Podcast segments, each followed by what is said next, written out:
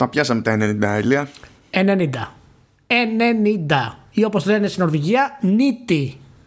Νίτι. Κάνατε και νορβηγικό μάθημα. Γεια σας, χαίρετε, χαίρετε. Ελπίζω να είστε όλοι καλά. Καλώς ήρθατε στο Vertical Slice. Το καλύτερο ειδησιογραφικό podcast στην Ελλάδα. Και δεν δέχομαι, και δεν δέχομαι καμία εμ, αμφιβολία επ' αυτού. Με απόλυτα επιχειρήματα όπως πάντα. Τι έγινε; Θα, θα με αφήσεις, θα μου επιτρέψεις να προσπαθήσω να δημιουργήσω μια αμφιβολία. Άμαν. Okay. Λοιπόν, επειδή είπες ότι τα, το 90 είναι nitti στα νορβηγικά. Nitti. Ή νορ, νορβηγικά bokmål, τι διάλεκτο. Τι παίζει. Ναι, bokmål. Έχουμε και εναλλακτική; Bokmål. Μποκμάλ. Ωραία. Λοιπόν, καθόμουν και διάβαζα εκεί ένα άρθρο του Digital Foundry που έλεγε για το port του Ori στο Switch. Το οποίο είναι πολύ ενδιαφέρον εγχείρημα. Μπράβο. Σαν περίπτωση. Μπράβο.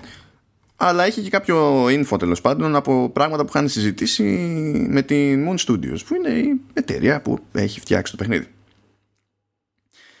Και λέει ρε παιδί μου η εταιρεία ότι εμείς το παιχνίδι το έχουμε στήσει σε Unity.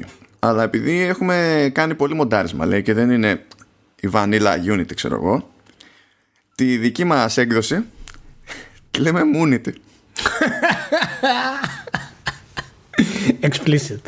Explicit. Δεύτερο, είναι από το όνομα της εταιρείας. Όλα τα υπόλοιπα δεν είναι... Δεν ξέρω τίποτα, δεν έχω ιδέα. Moonity, Moonity, Moonity. Λοιπόν, πολύ Άντε ωραία. βγάλε άκρη, Ηλία. Πολύ Εντάξει. ωραία, πολύ ωραία. Τι κάνετε, ε, καλά. Ελπίζω να έχετε κάνει προπαραγγελίες γιατί γίνεται σφαγή. Σας το λέω από τώρα. Ε, και, και καλή τύχη. Εγώ είμαι στην Νορβηγία, δεν έχω πρόβλημα, είμαι εντάξει.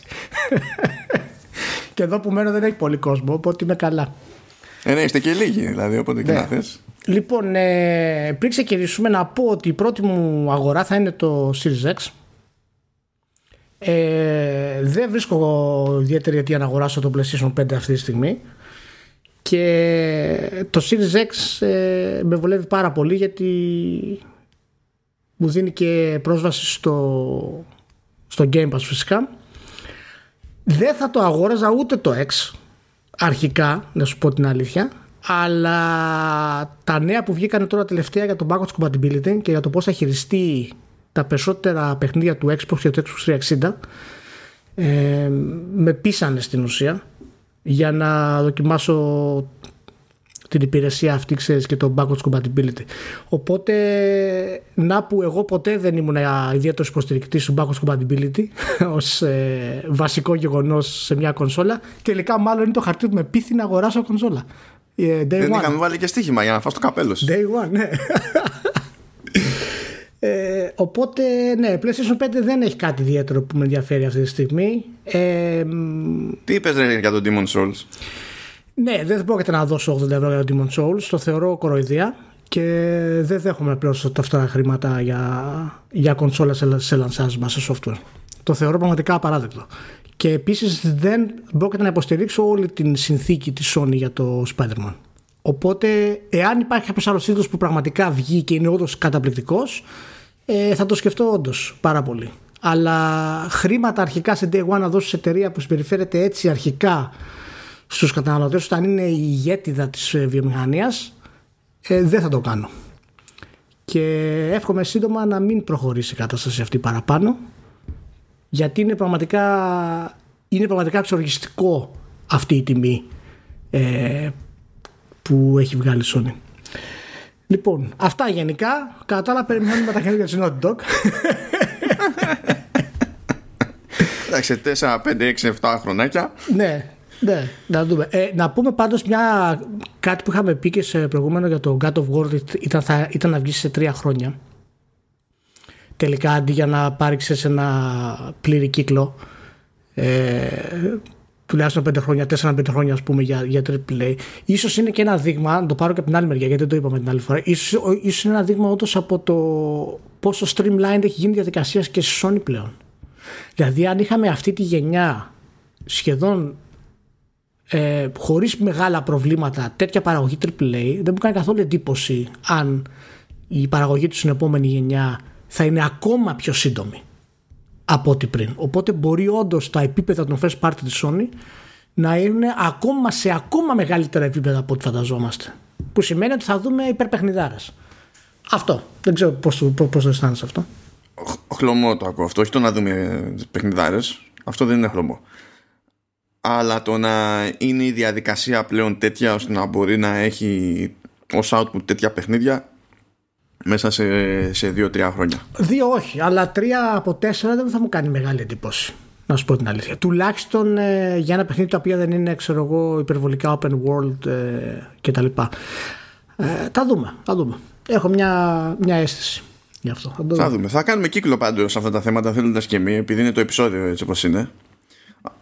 Αλλά θέλω έτσι μια, μια γρήγορη στάση. Δεν, δεν σου έστειλα ποτέ το link αυτό, επίτηδες. Okay. Διότι έτσι για, τη, για την ιστορία εμφανίστηκε λέει Tencent και πήρε μεγάλο μερίδιο στην Ten Chambers που αποτελείται από βετεράνους των Payday και τα λοιπά για να βγάλουν το GTFO που τέλος πάντων σημαίνει αυτό που φαντάζεστε κατά πάσα πιθανότητα σε αυτή, τη, σε αυτή την περίπτωση. Δεν είναι τίποτα περίεργο, δεν έχει νόημα καμία ανάλυση. Απλά είναι σχεδόν running joke πλέον. Το, η Tencent κάνει stuff. Αυτό. Με Δεν χρειάζεται να πούμε τίποτα άλλο, πιστεύω. Με yes, λοιπόν και στην Tencent. Έχει πολύ πλάκα γιατί ακριβώς σαν μια εταιρεία πραγματικά αντιπροσωπεύει αυτό το συγκεντρωτισμό που κάποιοι φωνάζανε για τη Microsoft, που, η οποία είναι ανιστόρητη στην ουσία, αλλά τέλος πάντων, είναι η Tencent. Η Tencent είναι αυτή που το κάνει αυτό το πράγμα. Δεξιά και αριστερά, non-stop όμως. Ναι, ναι, ναι, γιατί δεν περνάει στη διαδικασία να δημιουργήσει first party studios. Απλά αγοράζει πράγματα και παίρνει μερίδια σε εταιρείες. Που ξέρεις, εκεί στις συζητήσει πρέπει να χτυπάει την πόρτα, ξέρω εγώ, πετάει την πρόταση κτλ. Και, και να το νοτάει η όποια εταιρεία ομάδα, τι, τι μερίδιο θέλεις δηλαδή. Tencent, πόσο μου δίνεις; θα το βρούμε, ρε παιδί μου, αλλά πόσο είσαι διατεθειμένος, ξέρω εγώ. Κάτι, κάτι βράδερφε. Ωραία. Anyway. Πολύ ωραία. Το αφήνουμε αυτό, πάμε παρακάτω. Ε, προέκυψε ότι έκανε κονέ η, η GOG με την Epic ώστε να μπορεί κάποιος να αγοράζει τίτλους του Epic Game Store μέσω της εφαρμογής Galaxy. Μια χαρά. Μια χαρά. Από πέρυσι έχει ξεκινήσει φημολογίες αυτές για το νέο κατάστημα της ε, CD Projekt για το Go Galaxy 2.0 και το πιο βασικό του στοιχείο το είχαμε ξαναναφέρει πέρσι βασικά ήταν ότι θέλουν να δημιουργήσουν ένα ενοποιημένο launcher και είναι μεγάλη επιτυχία τώρα αυτό που κάνουν με, τη, με την Epic. Λέει ποια παιχνίδια θα έχει αρχικά ας πούμε. Όχι, αλλά λέει ότι θα έχουν πρόσβαση και σε τίτλους που υποτίθεται ότι ε, είναι exclusive στο Epic Games Store. Το οποίο πραγματικά δεν ξέρω τι να σκεφτώ σε αυτή τη, την ιστορία, διότι αν υποτίθεται ότι κάνει αυτές τις συμφωνίες η Epic για να σε φέρει στο store, γιατί να δώσει μετά το περιθώριο σε άλλο store, σε, άλλο, σε τέλος πάντων, άλλο, πώς να το πω, δεν ξέρω πια από αυτούς εκεί πέρα που έχουμε μπλέξει, να πουλάει αυτούς τους τίτλους.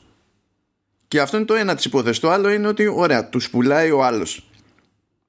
Τι ακριβώς ισχύει για, τα, για, τις, για τις κρατήσεις; Τι ακριβώς ισχύει με την πολιτική των επιστροφών; Διότι αν κατάλαβα καλά, ας πούμε, εφόσον αγοράσεις από τον GOG τίτλο που προέρχεται στην ουσία από Epic Game Store, γιατί θα κουμπώνεις στον κατάλογο του πάνω κάπως, θα ισχύει η πολιτική για επιστροφές του GOG, η οποία είναι πιο γενναιόδορη από την πολιτική που έχει Epic.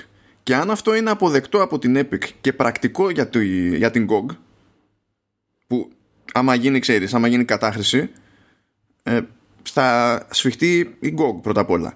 Αλλά αν αυτό είναι αποδεκτό από την Epic, τότε γιατί δεν έχουμε την ανάλογη πολιτική στο Epic Game Store; Και το, το βλέπω όλο αυτό και δεν καταλαβαίνω τι έχουν μες στο μυαλό τους ακριβώς. Δηλαδή την ενοποίηση την πιάνω. Ναι. Το από πίσω επειδή δεν πιάνω. Κοίτα, δεις, εγώ το βλέπω πιλωτικό αυτό. Δηλαδή από ό,τι λέει θα έχει επιλογή στην ουσία ορισμένων τίτλων αρχικά για αυτό το κομμάτι και σίγουρα εγώ το βλέπω σαν προθετική κίνηση της Epic ε, για να φέρει κόσμο στην ουσία στο Epic Store αλλά μην ξεχνάς ότι το Epic Games Store και η Epic είναι τόσο μεγάλη που μπορεί να χρησιμοποιήσει ένα άλλο App Store ως διαφημιστικό. δεν την ενδιαφέρει στην ουσία τι θα φέρει τον GOG. Το GOG ας πούμε κάνει πολύ καλά λεφτά στη CD Projekt αλλά είναι ψίχουλα στην πραγματικότητα. Οπότε ξέρεις μπορεί να είναι ένας άλλος τρόπος επέκτασης της Epic ε, ξέρεις, ε, να έρθει πιο κοντά με άλλες εταιρείες, να δείξει ότι έχει αυτό το developer friendly και industry friendly πρόσωπο, ας πούμε, γενικά. Οπότε σίγουρα κάτι θα μαγειρέψουν για αυτό το, για αυτό το πράγμα. Αλλά εντάξει, να δούμε κατά πόσο θα κρατήσει και τα λοιπά. Ε, και τι παιχνίδια θα περιλαμβάνει, δεν το ξέρουμε ακόμα. Είναι η αλήθεια. Εγώ απλά θέλω να μου πει κάποιος επί ποιου ποσού θα μπαίνει το κέρδος του GOG. Δεδομένου ότι έτσι κι αλλιώς υπάρχει το κέρδος για την Epic. Θα δούμε. Και τέλος πάντων, ναι, είναι, δεν ξέρω. πολύ, πολύ κουφό. Είναι αρκούντος πολιτική κίνηση, δεν αντιλέγω. Αλλά το ζήτημα είναι, ξέρεις, να βγάλουμε και άκρη στο τέλος. Τέλος πάντων. Για να δούμε. Για να δούμε. Θα έχει ενδιαφέρον πάντως. Ακόμα δεν έχει φτάσει πάντως το GOG το Go Galaxy 2.0 να έχει μέσα το integration της Steam και της Origin. Ο τελικός στόχος είναι να κάνει και αυτό για να τα ενοποιήσει. Οπότε σίγουρα. Λες για τα store τώρα, γιατί τα, τα, τα, τα data τα τραβάει. Ναι, ναι, για τα store, για τα store. Για να μπορείς να έχεις το full integrated που λέμε δηλαδή. Τελείως συνδεδεμένο. Οπότε και εκεί θα παίξει κάποια συμφωνία αν τα καταφέρει ε, η Gog, ας πούμε, για να το κάνει. Μάλιστα, και έτσι θα έχουμε στο ψηφιακό πεδίο ακριβώς την ίδια μόντα που είχαμε στη, στη Λιανική, στο φυσικό κόσμο και δεν είμαι σίγουρος ότι θα καταλάβει κανένας για ποιο λόγο γίνεται στο ψηφιακό κόσμο προσωμείωση της προηγούμενης λογικής. Μια χαρά. ναι, μια χαρά. Επειδή περνάγαμε τέλεια με τη, με τη Λιανική τόσα χρόνια, ήταν όλα του μπάνου και να πω, να, πω, να πω παρεπτόντως μια, μια φοβερή σφίνα που είδα τώρα ότι το World of Warcraft Shadowlands καθυστερεί. Υπόψη. Ναι, ναι, καθυστερεί. Ε, Α, νομίζω δεν είχε συγκεκριμένη ημερομηνία πριν. Βασικά νομίζω ότι ε, είχε συγκεκριμένη είχε, ημερομηνία. Είχε, μετά είχε. έφαγε ένα delay και δεν πήρε συγκεκριμένη ημερομηνία και τώρα ναι, πάει ναι. ακόμη πιο πίσω. Το βασικό του ήταν 27 Οκτώβρη γενικά. Αλλά ναι, τέλος πάντων πάει πιο πίσω. Μπράβο, πολύ ωραία. Αυτό το πέταξα έτσι στα γρήγορα που το είδα. Και προχωράμε. Μάνο Μανίδη. Τι άλλο, λοιπόν, τι άλλο έχουμε σήμερα; Ε, προ, προστίθεται κατηγορία για δηλαδή βραβείο για games στο Tribeca Film Festival. Α. Που είχαν παρουσία τα games τέλος πάντων τα τελευταία πέντε χρόνια, αλλά δεν υπήρχε κανονικό βραβείο. Έτσι, δηλαδή γίνονταν παρουσιάσεις, ομιλίες και τέτοια πράγματα, αλλά δεν υπήρχε κάποιος μηχανισμός που να βραβεύει κάτι κτλ. Ε, τώρα φαίνεται ότι όλο αυτό ήταν κάτι σαν trial run ε, και ξεκινώντας από φέτος ζητάει submissions για το φεστιβάλ του 2021 διότι θα έχει σχετική κατηγορία. Και για να κουμαντάρουν αυτή τη διαδικασία έχουν μπλέξει μερικοί συνήθεις ύποπτοι. Τέλος πάντων σφίγγομαι λίγο αλλά okay. γιατί λέει στο, θα υπάρχει ένα Games Advisory Board το οποίο περιλαμβάνει τον Sam Lake τον, Πώς; Της Remedy λέω. Ναι, της Remedy, ναι. Που, α πούμε, αλήθεια, εδώ έχω ένα ερωτηματικό. Δηλαδή, δεν διαφωνώ, αλλά δεν ξέρω πώς κατέληξε. Είναι creative director, οπότε. Επειδή μου, Χιντεό Κοτζίμα δεν αναρωτιέσαι πώς τον διάλεξαν. Πώς έγινε το κονέ. Δηλαδή, εντάξει. Δεν ξέρω. Δεν αναρωτιέσαι. Sam Lake δεν είναι λίγο πιο περίεργη επιλογή να τη σκεφτεί βασικά ένα φεστιβάλ. Αυτό θέλω να πω. Ε, εντάξει. Βέβαια, να μου πεις εδώ υπάρχει ο Τζοφ πρέπει να είναι μια, μια, μια χαρά το Τσοφκίλ. Πρέπει να είναι γενικά να έχουν πάρει, ξέρεις, να έχουν κάνει τσέρεμπι, να πάρουν από όλες τις θέσεις τους ίδιους. Δηλαδή, από ό,τι βλέπω, υπάρχει και Hello Transmedia και Entertainment Head Kiki Wolfkill. Μέσα στη φάση. Το, το όνομα είναι Above and Beyond, δεν το συζητάμε. Μαζί με τον Kill. Υπάρχει ο EA co-founder ο Bing Gordon. Έχουν πάρει γενικά. Φυσικά η, η πρώτη και καλύτερη μου είναι ο Φοβρό, έτσι. Ότσον Φοβρό. Γεια σας. Ναι, που, βγα, βγάζει νόημα. Και αντίστοιχα και ο Νία Ντακώστα βγάζει, βγάζει νόημα. Κύριε, διότι είναι του. Δηλαδή είναι writers, producers, directors, ξέρω εγώ και, και τα λοιπά. Δηλαδή λιγότερο μου βγάζει με ένα νόημα ο Μπιν Κόρντον που είναι mm. συνειδητής CA. Ε, ναι, κοίτα, από θέμα επάγγελμα, ε, επάγγελμα το λες. Ότι από, Ναι. από θέμα θέση. Ναι, εντάξει, οκ, αλλά να σου πω κάτι. Δεν είναι και πάντα ξέρεις, πολύ σωστό να έχεις συγγραφείς να κρίνουν συγγραφικά έργα. Είναι λίγο, είναι λίγο, λίγο περίεργο αυτό το πράγμα.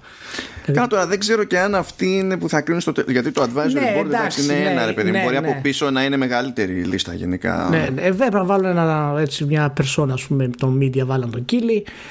Πήραν το Χίντεο, ας πούμε, δεν ξέρω τώρα πώς θα κάνει advisory ο Χίντεο. ο Κίλι μια χαρά είναι, απορρώνεται εκεί μόνος στα χορπηδάει. Μετά έχουμε το, το Sam Lake. Καλά είναι. Εμένα άλλο με, με ανησυχεί σε αυτό το πράγμα. Μ- Με ανησυχεί, μου φάνηκε λίγο περίεργο. Ε, Που μου αρέσει που μπήκε στα, στα βραβεία και demonstrate λέει artistic excellence in storytelling. Ε, αυτό... Ναι, έχει συγκεκριμένο focus. Ναι, είναι λίγο περίεργο αυτό για μένα, ας πούμε. Αυτό το Γιατί σου πράγμα. φαίνεται περίεργο; Ε, μου φαίνεται περίεργο. Γιατί τα, τα games δεν είναι storytelling, τα games είναι και storytelling. Και καταλαβαίνω ότι το κινηματογραφικό στυλ θέλει να επικεντρώνεται εκεί, ας πούμε, στο storytelling, αλλά τι να σου πω, εμένα μου φαίνεται περίεργο αυτό το πράγμα. Εμένα δεν μου φαίνεται καθόλου περίεργο. Εγώ το θεώρησα και θετικό το συγκεκριμένο. Α, ναι. Διότι είναι, πρέπει να συνυπολογίσω και το χαρακτήρα του, του Tribeca. Που στην τελική είναι Tribeca Film Festival. Έχει ήδη συγκεκριμένο χαρακτήρα. Δεν προσπαθεί να μετουσιωθεί σε βραβεία για games. Βάζει σε ένα μεγαλύτερο πλαίσιο που έτσι κι αλλιώς απασχολείται με τέτοια θέματα πάνω απ' όλα. Ε, βάζει ένα άλλο μέσο. Και θα το κρίνει αναλόγως. Με την ίδια λογική που θέλω να πω τώρα, αν, αν είχαμε τα βραβεία, ξέρω εγώ, για stunt work, που υπάρχουν τέτοια βραβεία, by the way, ε, και που είναι ότι ωραία θα ενσωματώσουμε, ξέρω εγώ, κατηγορίες για games, το λογικό είναι να κοιτάξουν για stunt work. Άσχετο με το ότι τα games είναι για χίλια πράγματα, ξέρω εγώ. Δηλαδή αυτό μου φάνηκε ότι βγάζει νόημα. Ναι, εμένα, να σου πω κάτι, δεν, δεν, με, χα- δεν με φτιάχνει ιδιαίτερα αυτό το πράγμα. Ε, μ, δηλαδή, θα ήθελα να με εξηγήσει κάποιος τι εννοεί λέγοντα storytelling στα games στο Tribeca Film Festival π.χ. Μια και το συζητάμε λίγο. Θες να τώρα μας αυτό το εξηγήσεις, πράγμα. να κάνουμε αυτή την ερώτηση στον Kojima, να δούμε τι θα γίνει. Ναι, ναι, μα α- α- αυτό είναι το θέμα. Τι εννοούν με το λένε storytelling, ας πούμε. Γιατί προφανώς εννοούν storytelling, ε, τουλάχιστον έτσι όπως φαίνεται, ε, ε, από το πώ το κινηματογράφος κρίνει το storytelling. Και αυτό δεν είναι μέρος του video games αυτό το πράγμα. Δηλαδή το ότι κοπιάρουμε τις τεχνικές τους σε πολλά θέματα είναι απλά ένα μέρος της κατάστασης. Γι' αυτό θέλω να δω και πώς θα βραβευθούν αυτά τα παιχνίδια και πώς θα γίνει η πρόταση δηλαδή για αυτά τα παιχνίδια και αν θα υπάρχει ξέρεις και κάτι διαφορετικό δηλαδή παραδείγματος χάρη προφανώς θα πεις storytelling ας πούμε το Last of Us το 2 παραδείγματος χάρη okay. αλλά θα μπει μέσα να παιχνίδι σαν το Inside που είναι αμυγό storytelling και το γκε- μέσω του gameplay του ας πούμε είναι Να μας την ενδιαφέροντα τελική, γι' αυτά. αυτό υπάρχει το, το advisory board. Ναι, ναι, ελπίζω, ελπίζω το advisory board να κάνει τη δουλειά τους σε αυτό. Πραγματικά. Ε, ναι, θα δούμε. Θα δούμε. Ωραίο. Περιμένω κι εγώ, δηλαδή θα είμαι πολύ περίεργος του χρόνου. Δηλαδή, αν θα γίνει Ναι, με ναι, αυτές τις όντως κατηγορίες. θα έχει ενδιαφέρον αυτό γενικά. Όντως θα έχει ενδιαφέρον αυτό. Ε, γιατί είναι, είναι και το πάνελ καλό, ρε παιδί μου. Έχει ενδιαφέρον και το πάνελ δηλαδή. Να δούμε και αυτοί πώς το βλέπουν. Τουλάχιστον άτομα σαν το Φαβρό, ας πούμε. Ναι, και εγώ πιο πολύ έχει κάλεσα στον Φαβρό, διότι ε, προφανώς έχει τη, την εμπειρία που έχει. Έχει και με μικρές και με μεγάλες παραγωγές. Φαντάζεσαι να θα τα παίξει για ποτέ κανένα παιχνίδι από, από αυτά ο Φαβρό, πιστεύεις; Ή θα βάλει κανένα βοηθό. Ε, είναι, ε, είναι της συνωμοταξία, ξέρεις, που μπλέκει με, και με πιο tech stuff ακόμα και για τις δικές του παραγωγές. Έχει κάτι σκαλώματα και τέτοια. Ταυτόχρονα, βέβαια, ξέρεις ότι θα σου φτιάξει φοβερό σάντουιτς. ναι, ναι. Ωραία. Αν όλα τα θα αποτύχουν, δηλαδή, τουλάχιστον θα φάμε καλά. Ναι, Κάπως ναι, έτσι. ναι, είναι ωραίος, είναι ωραίος, είναι ωραίος. Ωραία, ωραία. Εν τω μεταξύ, καθώς γίνονταν όλα αυτά, επειδή μας ξέφυγε την περασμένη εβδομάδα, γιατί είχαμε, άλλα, είχαμε κάτι δράματα την περασμένη εβδομάδα, εντάξει, σταμάτησε λέει στην Ιαπωνία η παραγωγή του 3DS. Πράγμα που σημαίνει ότι είναι θέμα χρόνου Α, να βγουν και τις σχετικές ανακοινώσεις για τις υπόλοιπες αγορές, που δεν ξέρω καν γιατί βγαίνουν ξεχωριστά από τη στιγμή που πάνω κάτω στο ίδιο μέρος φτιάχνονται. Αλλά, πολλά, αλλά τέλος πάντων. Εντάξει. Αλλά είπα να θυμηθούμε τίποτα από το 3DS. Ηλία. αχ, αγαπημένο 3DS. Αγαπημένο 3DS. Να θυμηθούμε. Τι να πρωτοθυμηθούμε για το 3DS. Καταρχάς να να, θυμηθούμε πούμε. ότι είχε βγει στην πρώτη του τιμή και είχε γίνει χαμός και έγινε μείωση τιμής χρόνο 0. Ε, είναι 76 εκατομμύρια έχει φτάσει. 78, 80, 84. Κάπου εκεί πρέπει να είναι το, το 3DS. Νομίζω ότι και τα, τα κοίταγα πριν κανένα δύο μήνες κάποια στιγμή. Ε, φυσικά άλλη μια τρομερή επιτυχία της Nintendo.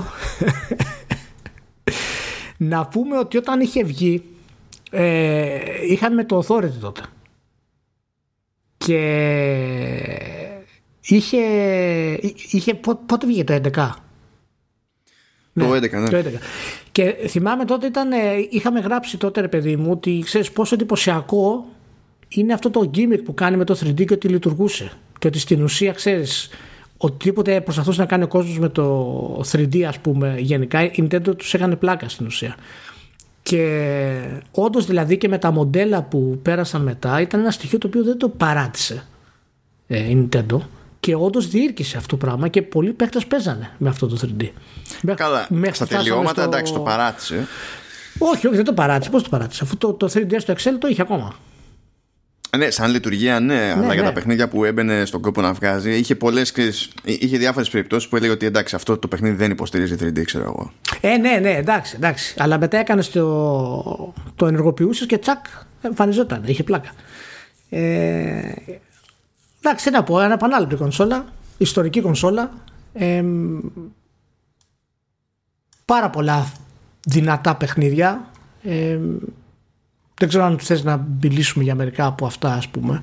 Καλά πέρα από τα κλασικά. Ε, το A Link Between Worlds και το Carino of Time ας πούμε που είχαν ξαναβγεί. Το Majora's Mask που κάνανε. Τι επιλογές είναι αυτές Ηλία; Κατά λάθος. Μου ήρθαν στο νου. Τι είναι αυτά, αυτά τεχνικώς είναι remasters και remakes και τέτοια. Και 3D remake. Δεν είναι remakes με την ε, κλασική, είναι remaster. Remaster και πολύ καλά remaster μάλιστα. Καλά, θυμάμαι το review του Xenoblade εκεί πέρα μου είχε φύγει το κλαπέτο. Γιατί καταλαβαίνει, αυτό ήταν λίγο μαρτύριο. Ναι, ναι, Αλλά αυτό ναι. ήταν στο, στο βελτιωμένο το 3DS στο μεταξύ. Ναι. Είχε βγει το, ήταν ο πρώτος τίτλος που ήταν στο. που ήθελε το, το, το New Nintendo 3DS. Αυτή ήταν μια στιγμή Xbox από την Nintendo. Που υπήρχε το Nintendo 3DS και το New Nintendo 3DS. Που μετά η αγορά το έλεγε Nintendo New 3DS. Μετά ξέχασε οποιοδήποτε να λέει New. Γίναν όλα New. Ήταν λίγο περίεργο. Αλλά θέλω να μοιραστώ μια άσχητη ιστορία. Ναι. Μια... Γιατί τότε ήμασταν authority και εγώ ταυτόχρονα ήμουν και στη Sony. Και είχαμε μια εκπαίδευση τότε γιατί ήταν πάνω στο, στην τούρλα η όλη φάση με το σπρόξιμο με 3D, 3D TVs και 3D βιντεοκάμερες και δεν συμμαζεύεται. Και είχαμε υποτίθεται μια εσωτερική εκπαίδευση εκεί για τις βιντεοκάμερες. Και υπήρχαν μοντέλα που το viewfinder που είχε η κάμερα, δηλαδή η οθόνη που άνοιγε στο πλάι για να καδράρεις και να τραβήξεις, χρησιμοποιούσε ακριβώς το ίδιο σύστημα που χρησιμοποιεί και η 3D προβολής του 3DS. Είχαν έρθει λοιπόν κάτι Ιάπωνες ρε παιδί μου να μας κάνουν τη, την παρουσίαση αυτή. Οι Ιάπωνες μιλούσαν τα αγγλικά μπορείτε να φανταστείτε. Ε, δηλαδή καταλάβαινα εγώ και εξηγούσα στους υπόλοιπους κάπως έτσι πήγαινε η φάση γιατί Απλά ε, ε, ήταν μαρτύριο, αλλά είχα μια προϊστορία, οπότε τέλος πάντων κάτι γινόταν. Και για να μην κάθομαι εκεί να παιδεύομαι, ρωτάω ρε παιδί μου το τεχνικό εκεί πέρα τον διάπονα, λέω. Ωραία όλα αυτά για την οθόνη, αλλά όπως καταλαβαίνω, λέω είναι η ίδια φάση με, τη... με... με την οθόνη στο 3D, σωστά; Ναι, ναι, μου λέει σωστά. Ενθουσιασμένος αυτός. Γιατί σου λέει, εντάξει, είναι το εξηγήσαμε με έναν εύκολο τρόπο, συνεννοηθήκαμε. Οι Άπωνε πάντα ενθουσιασμένοι, μου φαίνεται. Πρόσεξε, ε, Είμαι εγώ στην κάρεκλα μου, έτσι. Μου σκάει μήνυμα. Μήνυμα στο κινητό από άλλο άτομο μέσα στην ίδια εκπαίδευση. Ε, ε, ε μην ξαναναφέρει προϊόν του ανταγωνισμού. Ήταν οι engineers από Sony Japan και δεν δίνανε δεκάρα και είχες εδώ ξέ, το, το, το, τον Ελληνάρα το Θεό και λέει Πώς το ρημά, αυτό είναι ανταγωνιστικό προϊόν. Δεν γίνονται αυτά τα πράγματα και τέτοια. Λες, μα θέλουμε να συνεννοηθούμε, είναι εσωτερική εκπαίδευση. δηλαδή, ξεκόλλα λίγο το μυαλό σου.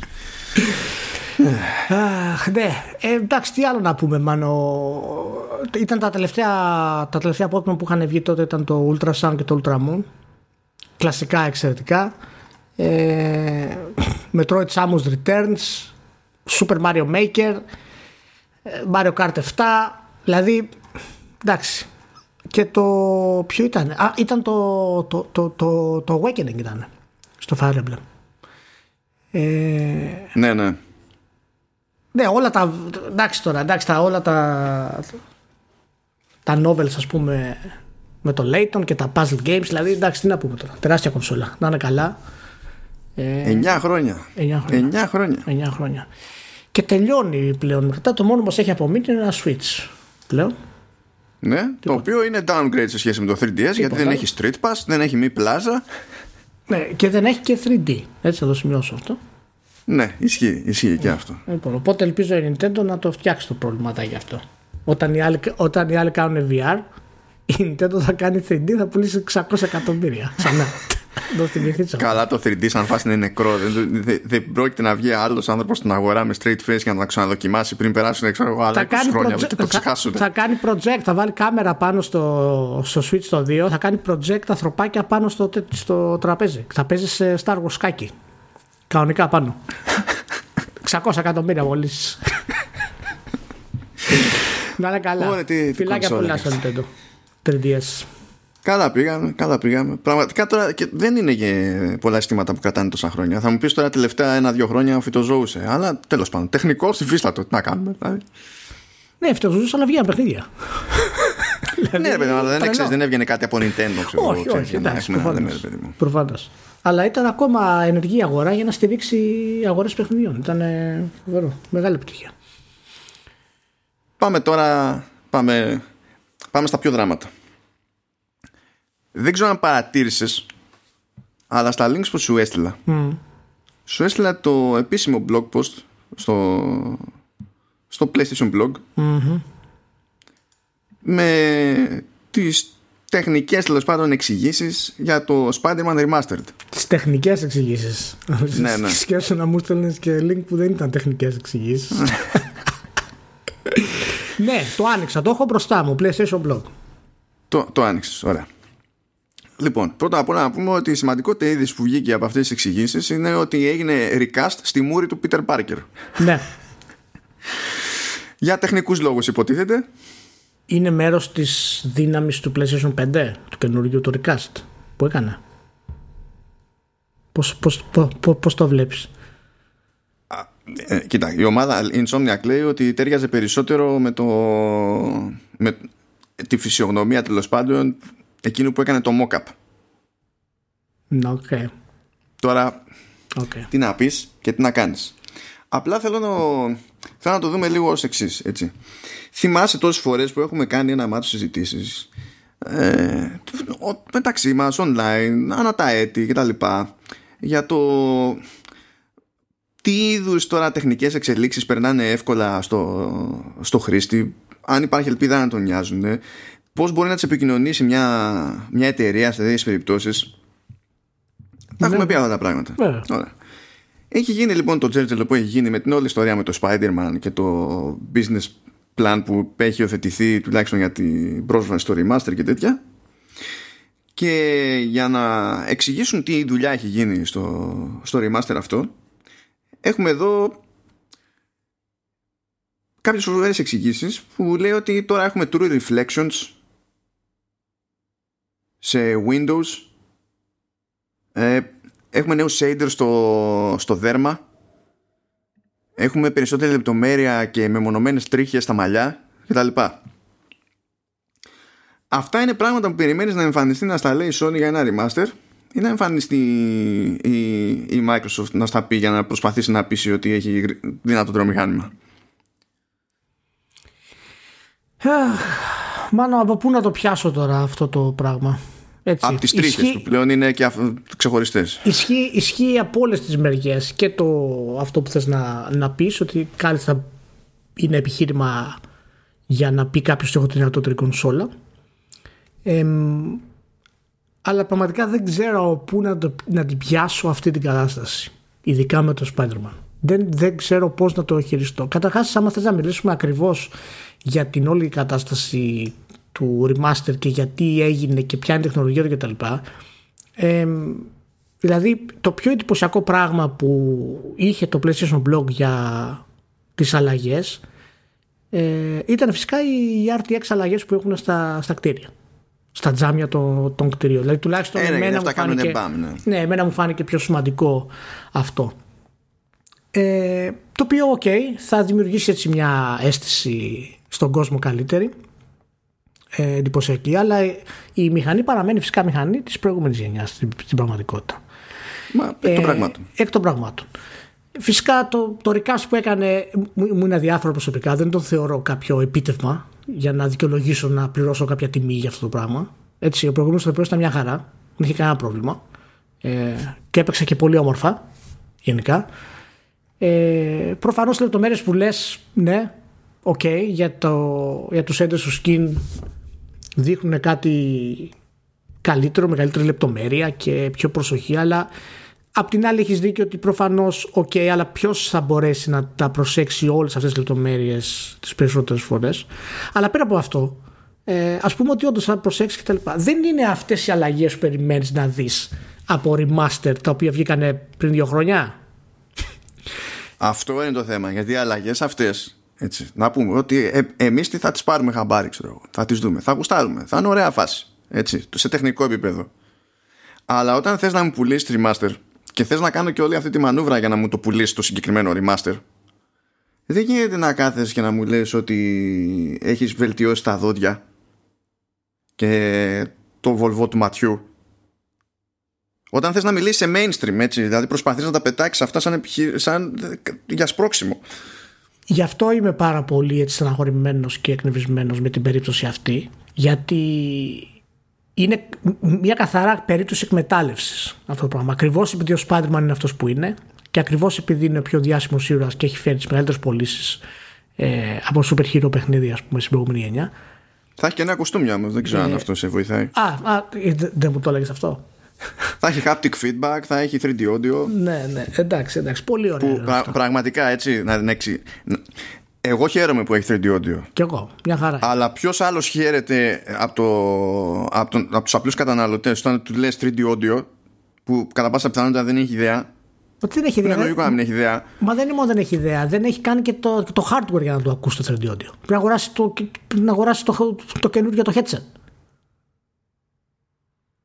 Πόσο, πόσος κόσμος νομίζεις μέσος κόσμος έχει πάρει προς το παρόν το, το gold headset που θα του δώσει το, το 3D audio; Καλά, έχω την εντύπωση ότι αυτό θα μπορούν να το δουλέψουν και με, και με άλλα headsets. Άσχετα με το πώς είναι φτιαγμένα τα, τα επίσημα όχι, Όχι, όχι, όχι. Δεν είναι έτσι. Από η Sony έχει δηλώσει συγκεκριμένα ότι το 3D audio της είναι δική της πατέντα και θα δουλέψει με το. Άμα θέλετε, λέει. Έτσι έχει πει. Δεν ξέρω αν έχει αλλάξει η θέση της από τότε, γιατί είχε ξεκινήσει αυτό από το Uncharted. Εάν θέλετε κάτι άλλο κτλ., δεν γίνεται. Πρέπει να, να, να πάρετε το headset στην ουσία για να το κάνετε αυτό. Αλλά τέλος πάντων, ε, για μένα, αν θες να κάνεις ένα remaster το οποίο και να πεις στον κόσμο ότι κοίτα να δεις, θα πληρώσω κάτι και θα σου δείξω παράλληλα τη δύναμη της νέας γενιάς. Έτσι. Ε, κάνεις άλλα πράγματα. Έτσι. Καταρχάς, γεμίζεις τις πόλεις με περισσότερε υπηρεσίε. Έχεις λιγότερες επαναλήψεις. Βάζεις περισσότερα εφέ στις αναμετρήσεις. Δημιουργείς ακόμα πιο complex AI συστήματα. Όχι απαραίτητα να φτιάξεις καινούρια πάνω σε αυτό. Δημιουργείς κάποιο δυναμισμό σε ό,τι είχες κάνει μέχρι τότε. Προσθέτεις ένα ακόμα layer. Άμα θες να κάνεις remaster, να δείξεις τη δυνατότητα που δεν μπορούσες να κάνεις. Εκεί που είχες έναν χαρακτήρα, ας πούμε, να χρησιμοποιεί ένα όπλο, μπορεί να το επιτρέψεις να αλλάζει όπλα. Δώσε του Εντάξει, την... αυτό ξεφεύγει λίγο, ξέρεις. Πηγαίνει όμως προς τα άλλη μεριά ενό remake μετά. Και είναι και άλλη επένδυση και άλλους χρόνους. Σίγουρα, σίγουρα. Ε, αλλά αυτός είναι ο λόγος να ζητήσεις κάποιον να σου πληρώσει κάτι για τη νέα γενιά. Όχι απλά να έχει καλύτερα γραφικά σε κάποιο επίπεδο, τα οποία κιόλα τον αναγκάζεις να αγοράσει νέο παιχνίδι για να τα πάρεις. Εάν ήταν κάτι το οποίο θα έπρεπε να αναγκάσεις κάποιον να αγοράσει το παιχνίδι, θα ήταν να του πεις ότι κοίτα να δεις. Εγώ ξεσκίστηκα τα τελευταία δύο χρόνια για να σου αλλάξω στην ουσία για την εμπειρία του gameplay με τη βοήθεια του PlayStation 5, της νέας παντοδύναμης κονσόλας. Αυτή είναι η πραγματικότητα. Και για να το καταφέρω αυτό, παιδιά, αναγκαστικά πρέπει να πουληθεί μαζί με το Miles Morales για να μπορέσω έτσι να πάρω τα χρήματα και τα έσοδα που χρειάζομαι για να δικαιολογήσω την μεγάλη αλλαγή που έκανε. Τότε θα ήταν ακόμα συζητήσιμο για μένα, αλλά θα μπορούσα πολύ εύκολα να δεχτώ ότι εντάξει, παιδιά, οι άνθρωποι πραγματικά κάνανε φοβερή δουλειά. Και όντως έχεις δίκιο ότι αυτό πάει στο concept του remaster, του remake, αλλά και το remake αυτό πάλι δεν έχει νόημα ύπαρξης στην πραγματικότητα. Δηλαδή δεν καταλαβαίνω γιατί να υπάρχει αυτό το remake αυτή τη στιγμή πέρα από το γεγονός ότι αναγκάζει τον άλλον να το αγοράσει σε μια τιμή πολύ μεγαλύτερη από ό,τι θα έπρεπε να το πάρει.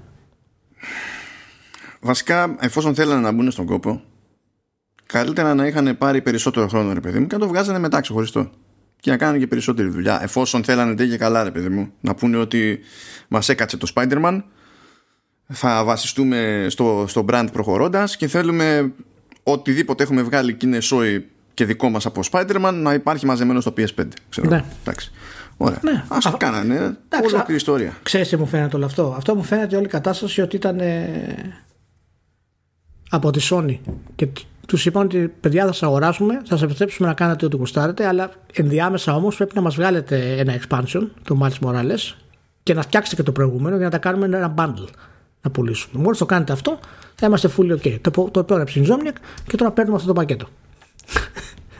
Δεν το βλέπω καθόλου παράλογο αυτό το πράγμα. Τέλος πάντων.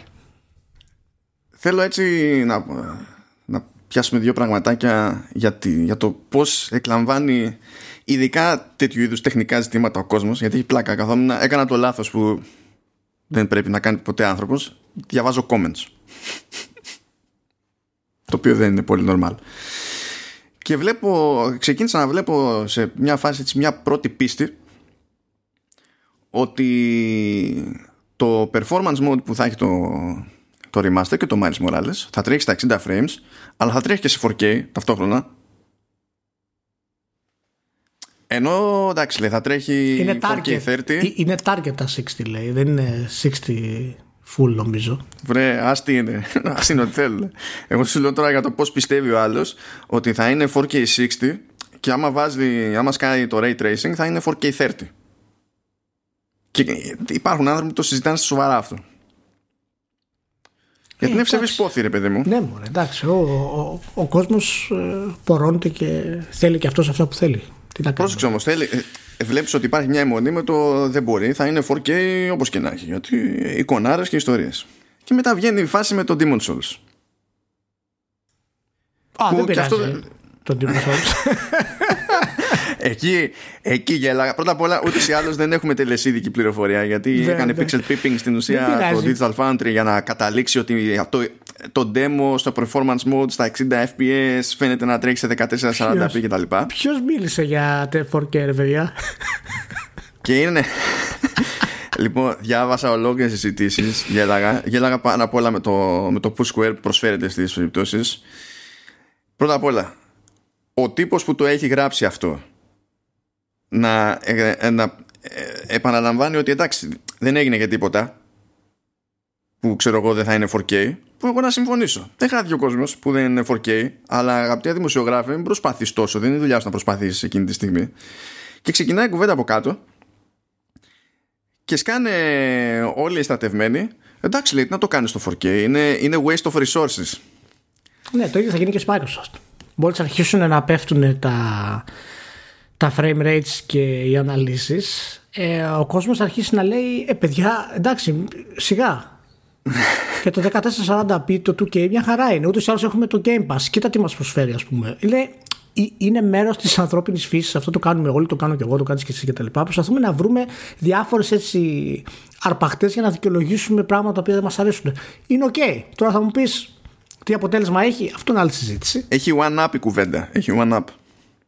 Σε κάποια φάση, καθώς κάθομαι και τσεκάρω και λένε waste of resources, waste of resources, να το κάνεις στο 4K, που είναι το τι να κάνεις την υψηλότερη ανάλυση είναι μια κουβέντα που κάνω με ανθρώπους και ακούω τις ίδιες ατάκες 15 χρόνια. Και κάθε φορά, αργά ή γρήγορα, έχουν άδικο για το ότι δεν, δεν παίζει κανένα ρόλο η ανάλυση. Και εντάξει και τι, και τι έγινε. Αλλά τέλος πάντων, δεν μαθαίνουν. Δεν πειράζει, δεν μαθαίνουν. Βλέπω σε κάποια βάση μια αναφορά, λέει, ορίστε και το Digital Foundry, λέει, σε ένα κείμενο που είχε βγάλει προκαιρού πριν από ένα-δύο μήνες, έλεγε ότι με, το, με καλό scaler και τέτοια το τελικό αποτέλεσμα που, σου, που, που πετυχαίνεις εγώ, σε 4K που δεν είναι native είναι καλύτερο και από το native. Και εγώ το στέκομαι λίγο. Και λέω δεν μπορεί. Δεν μπορεί να είπαν τέτοιο πράγμα στο, στο Digital Foundry. Και ήθελα να δω ποιο ρημάδι κείμενο ήταν. Και προκύπτει ότι είναι το κείμενο για την έκδοση του Death Stranding στο PC. Και λέω ωραία. Κάτσε να δω λοιπόν. Πώς προκύπτει αυτό ότι το, το, το, το mini native 4K είναι καλύτερο από το native 4K. Και φυσικά, αν διαβάσεις το κείμενο, ε, το συγκρίνανε με την έκδοση του PS προφανώς, όπου και στο PS4 Pro δεν έχεις native 4K. Δεν έβγαινε από πουθενά ότι το scaled είναι καλύτερο από το native. Πουθενά. Παρόλα αυτά, ένα μάτσο κόσμος έχει καταλάβει ότι αυτό είπε το Digital Foundry. Και μετά συνεχιζόταν η συζήτηση και εντάξει, άρα τι να το κάνουμε σιγά, αφού φαίνεται λέει από το βίντεο ότι έχει φοβερή ποιότητα εικόνας και οπότε είμαστε κομπλέ και τα λοιπά. Για το, από το YouTube λέμε τώρα. Εγώ να σου πω την αλήθεια, ε, δεν ξέρω η νέα τεχνολογία αυτή είναι DLSS. Ε, δεν βλέπω ιδιαίτερες μεγάλες διαφορές στα μάτια μου και αυτό μου είναι αρκετό. Δεν πρόκειται ούτε να ασχοληθώ ούτε να με ενδιαφέρει γενικά το πώς θα, αν, αν η εικόνα θα είναι native, αν θα είναι μη native και, και τέτοια. Αν μου φαίνεται εμένα το ίδιο, δεν με απασχολεί. Και, χρειάζεται να απασχολήσει. Απλά ξέρεις, δεν, είναι και, δεν είναι και ανάγκη να, όχι, όχι, να πιστεύουμε ότι η μπουρδα μας πει από το μυαλό. Το, το αναφέρω ότι είναι, είναι μέρος του marketing των, των εταιριών και επειδή όντως το μάτι μας είναι συνηθισμένο να βλέπει αυτό που νομίζει ότι είναι πραγματικό και χάνει και πολύ μέρος της πραγματικότητας δηλαδή ούτως ή άλλως οι αισθήσεις μας είναι, είναι πολύ περιορισμένες για να συλλάβουν αυτά που συμβαίνουν γύρω μας. Ε, συνήθως το μάτι όταν συνηθίσει σε κάτι το οποίο είναι ok ε, μένεις εκεί. Και να σου πω κάτι είναι ένα από τα πράγματα τα οποία εμένα ε, καταλαβαίνω ότι το marketing talk είναι 4K το καταλαβαίνω αυτό και είναι εταιρείες που θέλουν να το ακολουθήσουν κτλ. Αλλά να σου πω κάτι. Δηλαδή, πραγματικά το marketing talk να ήταν target 4K, ο κόσμος δεν θα έχει ιδιαίτερο πρόβλημα καθόλου. Αν δηλαδή πέραμε παιχνίδι. Ε, ε, εγώ δηλαδή, ναι, μεν, αλλά να σου πω κάτι. Η... Και 2K να παίξεις ένα παιχνίδι, δεν πρόκειται να αισθανθείς πάρα πολύ ότι χάνεις πάρα πολλά πράγματα. Και ενώ αν έχεις αν έχεις την επιλογή, παραδείγματο, δηλαδή αν έχω την επιλογή full graphic settings και να παίξω 2K αντί για 4K, και το ένα να είναι 60 και το άλλο να είναι unstable 30, ας πούμε, φυσικά θα πάω στο 2K. Δεν, με, δεν χάνω τόσα πολλά από αυτό το πράγμα. Αλλά οι εταιρείες ήδη το έχουν χτίσει αυτό στο κεφάλι μας. Και τώρα οτιδήποτε συμβαίνει και το πιστεύουμε και τις κρατάμε και υπόλογες μετά για την όλη διαδικασία. Και πρέπει τώρα όλε οι εταιρείε και όλοι οι developers να προσπαθούν ανελέητα να πετυχαίνουν 4K 30, 4K 60, ό,τι και να γίνει, ας πούμε. Και δεν θα γίνει αυτό. Το έχουμε ξαναπεί. Ήδη το βλέπουμε αυτό το πράγμα. Και η Microsoft θα το καταφέρει περισσότερο γιατί έχει το, τη βάση του software, ας πούμε, γενικά.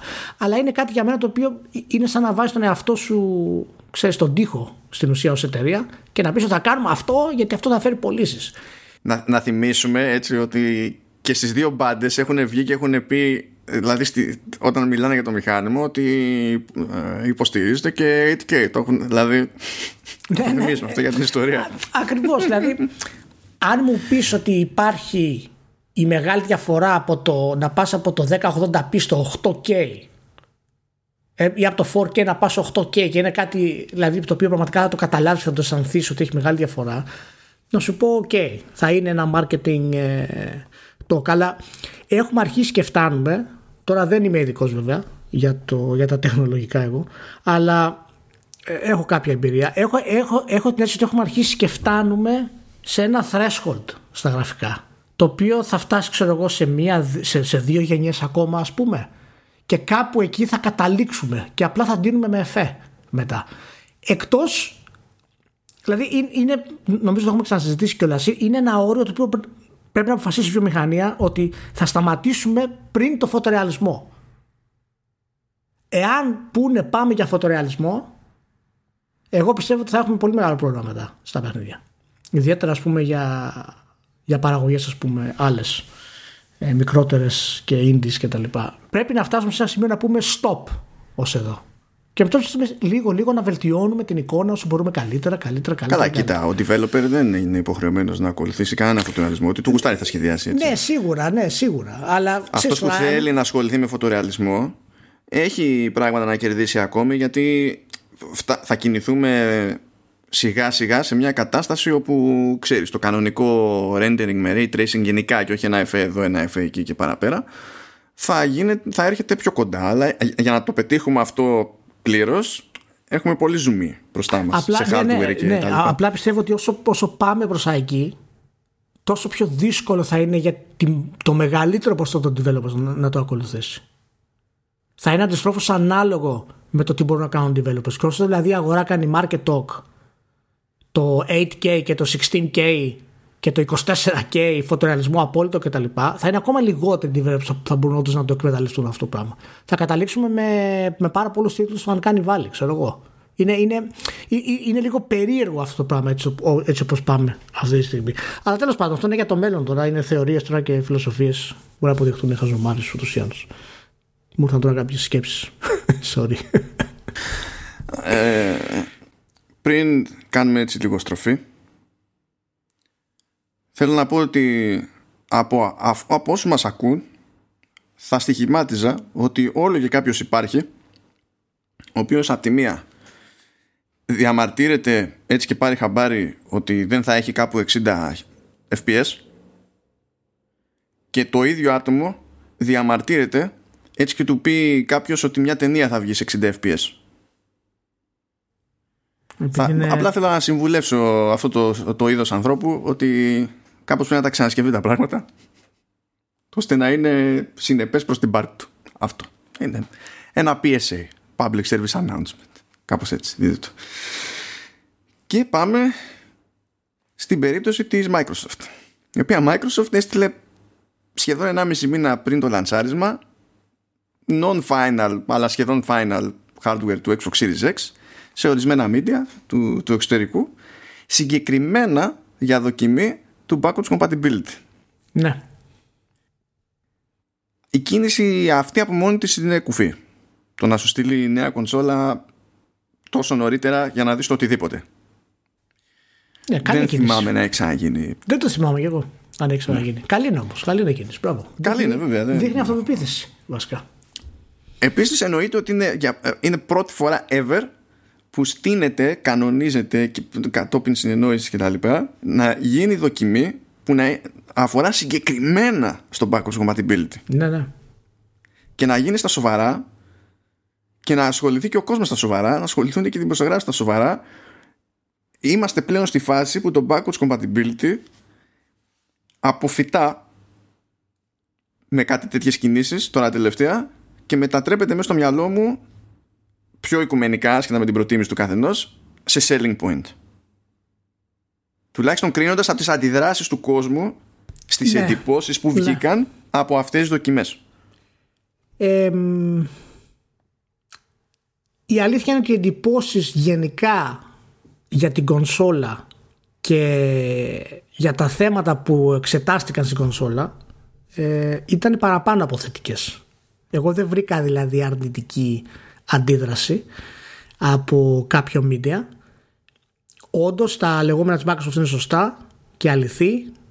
Οι χρόνοι φορτώματος πέφτουν 70 με 80% σε παιχνίδια που δεν είναι καν φτιαγμένα για τις νέες κονσόλες οπότε θα μειωθούν ακόμα περισσότερο γενικά δεν εντυπωσιάστηκα πάρα πολύ σαν νούμερα ε, μόνα τους δηλαδή όταν ακόμα πρέ- πρέπει να περιμένεις 15 δευτερόλεπτα ε, θεωρώ πολύ εγώ αλλά αυτό είναι και αναλογικό πάντα με το τι παιχνίδι φορτώνει και τα λοιπά.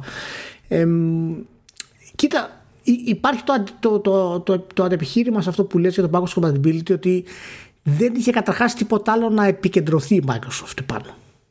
Δηλαδή το βασικό της χαρτί θα ήταν ε, οι υπηρεσίες του Game Pass με κάποιο τρόπο και το backwards compatibility για να στείλει την κονσόλα. Δεν είχε να στείλει νέα παιχνίδια, δεν είχε να στείλει νέες τεχνολογίες στα παιχνίδια της, να μας δείξει κάποια online υπηρεσία φοβερή, καινούρια. Οπότε από τη μία μεριά ε, ήταν και αναμενόμενο να επικεντρωθεί εκεί. Από την άλλη όμως θα δεχτώ και αυτό που λες ε, όσο και αν δεν είμαι 100% έτσι σύμφωνος ακόμα ότι το επίπεδο της Microsoft στο πώς φτάνει από software σε software γενιά σε γενιά και πώς συνδέει αυτά τα πράγματα αποκτά πλέον βαρύτητα για μια κονσόλα και το κατάφερε η Microsoft.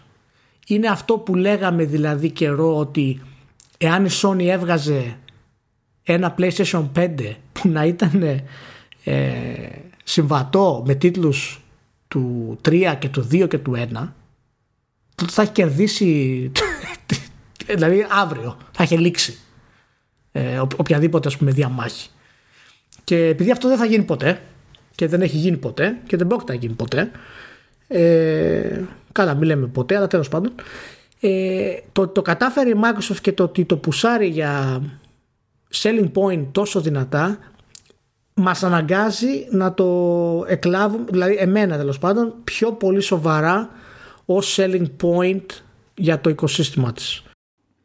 Κοίταξε, πάντως δεν ήταν και υποχρεωμένη Ακόμη και έτσι, ακόμη και με δεδομένο ότι δεν είχε ξέρεις, δικό του παιχνίδι να δείξει ή κάποιο καινούριο παιχνίδι να δείξει που να είναι στημένο για το μηχάνημα ή optimized για το μηχάνημα, δεν ξέρω και εγώ τι. Δεν είχε καμία υποχρέωση να στείλει τόσο νωρίς μηχάνημα. Δηλαδή δεν έγινε κατά λάθος αυτό. Ήταν συνειδητή επιλογή. Και όχι μόνο αυτό, δεν προσέφερε τίποτα στα media που να είναι optimized ακόμα και για backwards compatibility. Όλα όσα μπορούσαν να δοκιμάσουν οι δημοσιογράφοι ήταν βανίλα πλήρως unoptimized. Δεν προσπάθησε ούτε, ούτε για αυτό. Δεν μου φαίνεται να είναι ξέρεις, κάτι καταναγκαστικό αυτό σαν, σαν κίνηση. Θα μπορούσε να περιμένει λίγο παραπάνω και να σου στείλει παιχνίδια τρίτων που έχουν περάσει το certification, ξέρω εγώ, που να είναι για το Series X για να έχεις και, και καλά, ξέρεις, λίγο eye candy παραπάνω, ας πούμε. Ναι, εγώ το θεωρώ θετικό που το έκανε έτσι. Γιατί είναι ακριβώς την περίοδο που η Sony δεν έχει καν να απαντήσει ότι πρόκειται να κάνει και αυτοί στέλνουν στα media backwards compatibility που δεν είναι καν φτιαγμένο να χρησιμοποιήσει το backwards compatibility. και σου λέω ότι εμείς απλά το στέλνουμε. Κοιτάξτε τι κάνει η κονσόλα από μόνη της. Δηλαδή σε δευτερόλεπτα, ας πούμε, φορτώνοντας το Sekiro, αυτόματα η κονσόλα καταλαβαίνει τι συμβαίνει και στο πετάει στα 60. Χρησιμοποιεί τα πάντα που έχει μέσα η κονσόλα. Οπότε σου λέει, εάν εμείς κάνουμε έτσι, χωρίς να έχουμε φτιάξει τα παιχνίδια αυτά, να τα κάνουμε optimize και να ανεβαίνει το frame rate άνετα, χωρίς να υπάρχει κανένα πρόβλημα, συν όλα τα προηγούμενα παιχνίδια. Και μάλιστα είπαν ότι αυτά που είναι 30 θα πάνε 60 και αυτά που είναι 60 θα πάνε 120. Ναι, εντάξει, είναι ανάλογα με την περίπτωση πάντα, αλλά ναι. Ε, αυτή είναι, ξέρω, αυτό είναι το, το marketing talk ας πούμε, της, ε, της εταιρείας. Είναι σίγουρα νομίζω ότι μας αναγκάζει να δούμε αυτή την λογική ε, πλέον ως, ε, ως selling point του Game Pass αυτό το πράγμα. Γιατί εμείς που παίζουμε παιχνίδια ε, και παίζουμε 20 χρόνια παιχνίδια και 30 και 40 okay, έχουμε παίξει πάρα πολλά παιχνίδια και τα περισσότερα παιχνίδια από τη Microsoft ας πούμε. Σκέψου όμως το μέσο χρήστη όπου θα ανοίξει και μπορεί να δει 400 παιχνίδια μέσα με 13 ευρώ το μήνα. Ναι, αυτό σε φάση εκεί, ας το πούμε, σε έναξη γενιάς, πρώτη φορά συμβαίνει. Ναι. Προηγουμένως, απλά δεν είχε επιλογές. Προηγουμένως, και σε αυτό βασίζεται κατά μία έννοια. Σε αυτό βασίζεται. Αυτό ας πούμε ότι ακολουθεί σαν μοντέλο μέχρι στιγμής η Sony. Παλιότερα θα βγαίνει, θα βγαίνει ένα μηχάνημα, θα είχε τέσσερα παιχνίδια. Ναι. Και θα έλεγες πήρα μηχάνημα. Δεν για να πάρω κάτι να παίξω. Ναι. και έλεγες τι επιλογές έχω, αυτές. Τι βγάζει νόημα, αυτό. Δεν βαριέσαι, πάρτε. Εσύ. Ισχύει. Ε, και ο, σκέψου, ο, ο μέσος χρήστη μπορεί να ανοίξει πούμε, και, να, και να δει το Jet Empire, ξέρω εγώ. Μπορεί να, δει, μπορεί να δει το Stranger's Wrath και να πει τι είναι αυτό το παιχνιδάκι; Για να το δούμε. Δεν ξέρει τι είναι ο μέσος χρήστη αυτό. Ο μέσος χρήστη του Netflix, ας το πούμε, ε, που μπαίνει και βλέπει μια σειρά, ας πούμε, δεν είναι ειδικός για κάτι, δεν παρακολουθεί συνέχεια σειρές. Ανοίγει και παίζει ένα παιχνίδι. Είναι μέρος και αυτό της στρατηγικής της Microsoft αυτό το πράγμα. Εδώ θα ανοίξει το Game Pass και θα, και θα καταφέρει να βρει Γιάκουζα μέσα. Ναι. Είναι, είναι ο λόγος που το παίρνω, σου λέω. Πραγματικά. Και όντως είναι κάτι το οποίο για μένα δεν το περίμενα αυτό το πράγμα. Αλλά η δυνατότητα να παίζω αυτά τα παιχνίδια βελτιωμένα, χωρίς να με απασχολεί, χωρίς να αγχώνομαι για το πόσο βελτιωμένα θα είναι και να έχω αυτή την γκάμα, γιατί υπάρχουν και παιχνίδια φυσικά που ακόμα και εγώ και εσύ δεν έχουμε παίξει από τις προηγούμενες γενιές. Και επειδή ακριβώς δεν υπάρχει κάποιος φοβερός τριπλέ τίτλος αυτή τη στιγμή. Ε, είναι πολύ καλή λύση. Αν προσθέσεις μέσα και το EA Play όμως, αν προσθέσεις μέσα ένα remake της τριλογίας του Mass Effect, ας πούμε, που φημολογείται συνέχεια ότι θα βγει, αν προσθέσεις όλα αυτά τα πράγματα, ε, εντάξει, Microsoft, πάρε και δύο χρόνια να βγάλεις το Halo, να το κάνεις τέλειο, δεν με νοιάζει. Αλήθεια. Δεν με απασχολεί. Τα third parties θα το κρατήσουν το μηχάνημα μέχρι να βγουν. Όπως αυτή είναι και η στρατηγική της Sony ούτως ή άλλως. Ε, μέχρι να βγουν τα, το God of War, ας πούμε, που λέει ότι θα βγει το, το 21. Δεν ξέρω, δεν ξέρω πώς φαίνεται. Εντάξει, είμαι, είμαι σου λέω, μου γυρίζει γενικά τη σκέψη για αυτό το selling point. Δηλαδή, όντως αυτό το backwards compatibility έτσι όπως το κάνει, να το βάλει selling point με 13 ευρώ 400 παιχνίδια. Selling point με ανανεωμένη ανάλυση όλων των ειδών και EA Play είναι selling point αυτό, ναι. Το δέχομαι. Αυτό. Θα το δούμε στην πράξη, βέβαια, στο αποτέλεσμα. Γιατί Απλά αυτό... μην πεις μετά απογοητεύτηκα γιατί δεν είναι 400 και είναι 254, γιατί νομίζω 254 είναι. Εντάξει, τα, τα νούμερα είναι σχετικά. 254 είναι αποτυχία το σύστημα, βγάλ το. το παίρνω πίσω. ε, να, να, πω και κάτι ακόμα σε αυτό, να μου πεις τη γνώμη σου, να σε ρωτήσω αυτό το ναι. πράγμα. Υπάρχει πάρα πολλοί κόσμος, κόσμος τέλος πάντων, ε, memes και τα λοιπά, ας πούμε, που κυκλοφορεί και λέει ότι ξέρεις, είναι, αυτή η γενιά δεν έχει πάρα πολλά παιχνίδια να ξεκινήσεις να παίξεις και τα λοιπά. Ε, είναι λίγο περίεργο αυτό να το λέμε. Είναι, είναι μούφα αυτό βασικά. Έτσι είναι, προφανώς. Είναι λίγο κάτι το οποίο δεν ισχύει, παιδιά. Ε, σε καμία γενιά, με ελάχιστες εξαιρέσεις, είχαμε τίτλους οι οποίοι είναι πραγματικά ε, έτοιμοι από, την, ε, από τη μαμά εταιρεία first parties για να βγουν και να πεις ότι θα πάρω την κονσόλα για να παίξω αυτό. Έχουν τύχει φορές που υπήρχε ένα-δύο παιχνίδια ως εκεί. Μετά τα υπόλοιπα ήταν τα third parties που το κρατάγανε ή στην περίπτωση της Microsoft όταν είχε βγει που είχε το Project Gotham Racing, το Dead or Alive και το, και το Halo. Τότε όμως η Microsoft δεν υπήρχε πριν άλλο Xbox, ήταν το πρώτο της. Έπρεπε να βγάλει παιχνίδια. Δηλαδή ήταν μέρος της διαδικασίας. Αν κοιτάξετε να, να δείτε πώς έχουν βγει first party, ας πούμε, από το PlayStation 1 και το PlayStation 2 και το PlayStation 3 ε, και το 4, θα δείτε ότι δεν υπήρχαν όντως παιχνίδια. Δημιουργούνται κάποια narratives, Ρωμάνο. Όχι, και, αυτά, του και αυτά επαναλαμβάνονται. Και επαναλαμβάνονται. Και δεν καταλαβαίνω γιατί ε, ακόμα και στο τύπο να διαβάζω, στον ελληνικό τύπο να διαβάζω, δεν αλλάζουν το narrative αυτό με ένα απλό ψάξιμο. Δεν χρειάζεται να, είναι, να ασχολούνται με την ιστορία, ξέρω εγώ. Ναι, αλλά χρειάζεται να, τουλάχιστον να, να αναρωτιούνται λίγο. Του στυλ. Ναι, εγώ έτσι δηλαδή, θυμάμαι. Γιατί, είναι σίγουρα έτσι. Και δεν το λέω από, από κακία. Το λέω ότι δημιουργείται narrative για τις κονσόλες αρνητικό ή θετικό μερικές φορές. Δεν έχει σημασία, ξέρεις από πού προέρχεται. Και αυτό μας καταλήγει στην πόλωση και ότι κοίτα να δείτε δεν βγαίνουν παιχνίδια μετά σου λέει ο άλλος, Α, άρα το Demon Souls είναι μούφα, δεν είναι, είναι remake του, του PS3 και δημιουργείται πόλωση και κόντρα στα social media χαζο, για, για, κάτι το οποίο δεν ισχύει. Καλά, εγώ θα το πω και με κακία, γιατί ο περαστικός δεν έχει καμιά υποχρέωση. Ο δημοσιογράφος έχει υποχρέωση. Ναι, όχι, σαφώς. Σαφώς. Άμα δημοσιογράφος θεωρεί ότι ε, το να σιγουρεύεται για πληροφορία που πάει να μεταφέρει είναι κάτι προαιρετικό που το αφήνουμε ε, ε, για κάθε Πάσχα και Χριστούγεννα είναι για καντήλια. Ε, είναι κάτι το οποίο γενικά το κάνουμε στα, στα games και γενικά το κάνουμε πολύ στο ξέρεις, οι, οι, οι πληροφορίες που δεν είναι δύσκολο να τις βρεις αυτό είναι εμένα που, που με εντυπωσιάζει δηλαδή παραδείγματος χάρη σκέψου ε, για να πάρεις μια νέα κονσόλα και να μπει να έχω παιχνίδια να παίξω, έχεις το Valhalla, το Demon Souls, το Dirt 5, το Squadrons, το Star Wars, το Gears Tactics, το Cyberpunk, το Cold War, το Call of Duty, το Miles Morales, το Watch Dogs Legions. Βάλε τα backwards compatibility. Δηλαδή, έχεις παιχνίδια να παίξεις. Και έχεις αρκετά παιχνίδια να παίξεις. Ε, ναι, δεν έχεις τον God of War. Okay. έχεις όμως το Spider-Man αν θέλεις να το πάρεις και τα λοιπά. Δεν έχεις ας πούμε το, το Halo, αν σε πορώνει ε, αυτό το πράγμα, αλλά έχεις το Cyberpunk. Μπορούμε να έχουμε λίγο context και μια λεπτομέρεια όταν λέμε τέτοια ιστορικά πράγματα. Δεν είναι δύσκολο ρε μάλλον. Μπορώ να βοηθήσω. Δεν ήταν στο πρόγραμμα. Βασικά ήταν στο πρόγραμμα το Shameless Plug. Αλλά δεν ήταν στο πρόγραμμα αυτό το Shameless Plug. Διότι τέλος πάντων δεν θα μου τη βάρεσε Because Regions να ξεκινήσω να κάνω proper blogging σε αυτή τη ζωή.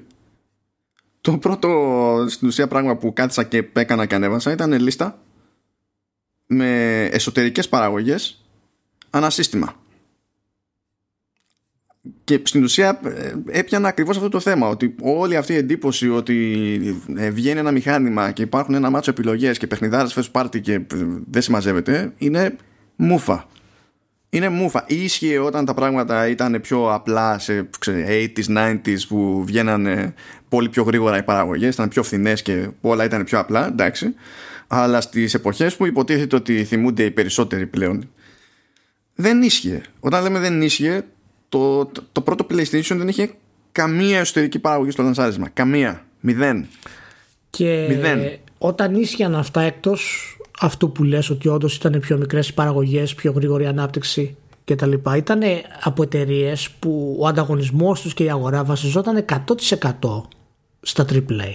Δηλαδή τα AAA τους τότε, δηλαδή τα first party τους τότε δεν ήταν όπως είναι της Sony τώρα ή της Microsoft που από όλη την κονσόλα πουλάνε 6, 7, 10, 15 εκατομμύρια. Τότε πουλούσαν περισσότερο από τα third parties της κάθε κονσόλας. Δεν είχες δηλαδή τότε να βγαίνει το Mario σε μια κονσόλα και να έχεις απ' την άλλη να σου πουλάει περισσότερα στην ίδια κονσόλα, ας πούμε, το Rainbow Islands. Δεν γίνεται αυτό. Ε, όταν βγήκε το NES, το NES βγήκε έτσι και μέσα στους τίτλους που είχε με το καλημέρα από Nintendo μεριά ήταν pinball. Έτσι ναι. και βγήκε άνθρωπος με τίτλο για λανσαρίσματο pinball, όχι να είναι ο μόνος, απλά να υπάρχει στη λίστα.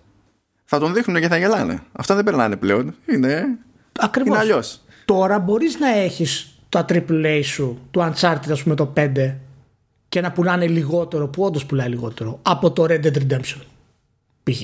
Από το Grand Theft Auto, από το Call of Duty. Ισχύει, δεν είσαι αποχω... Δηλαδή, θα, εάν έχει δημιουργηθεί το brand, ο άλλος θα έρθει μέσα για να το πάρει.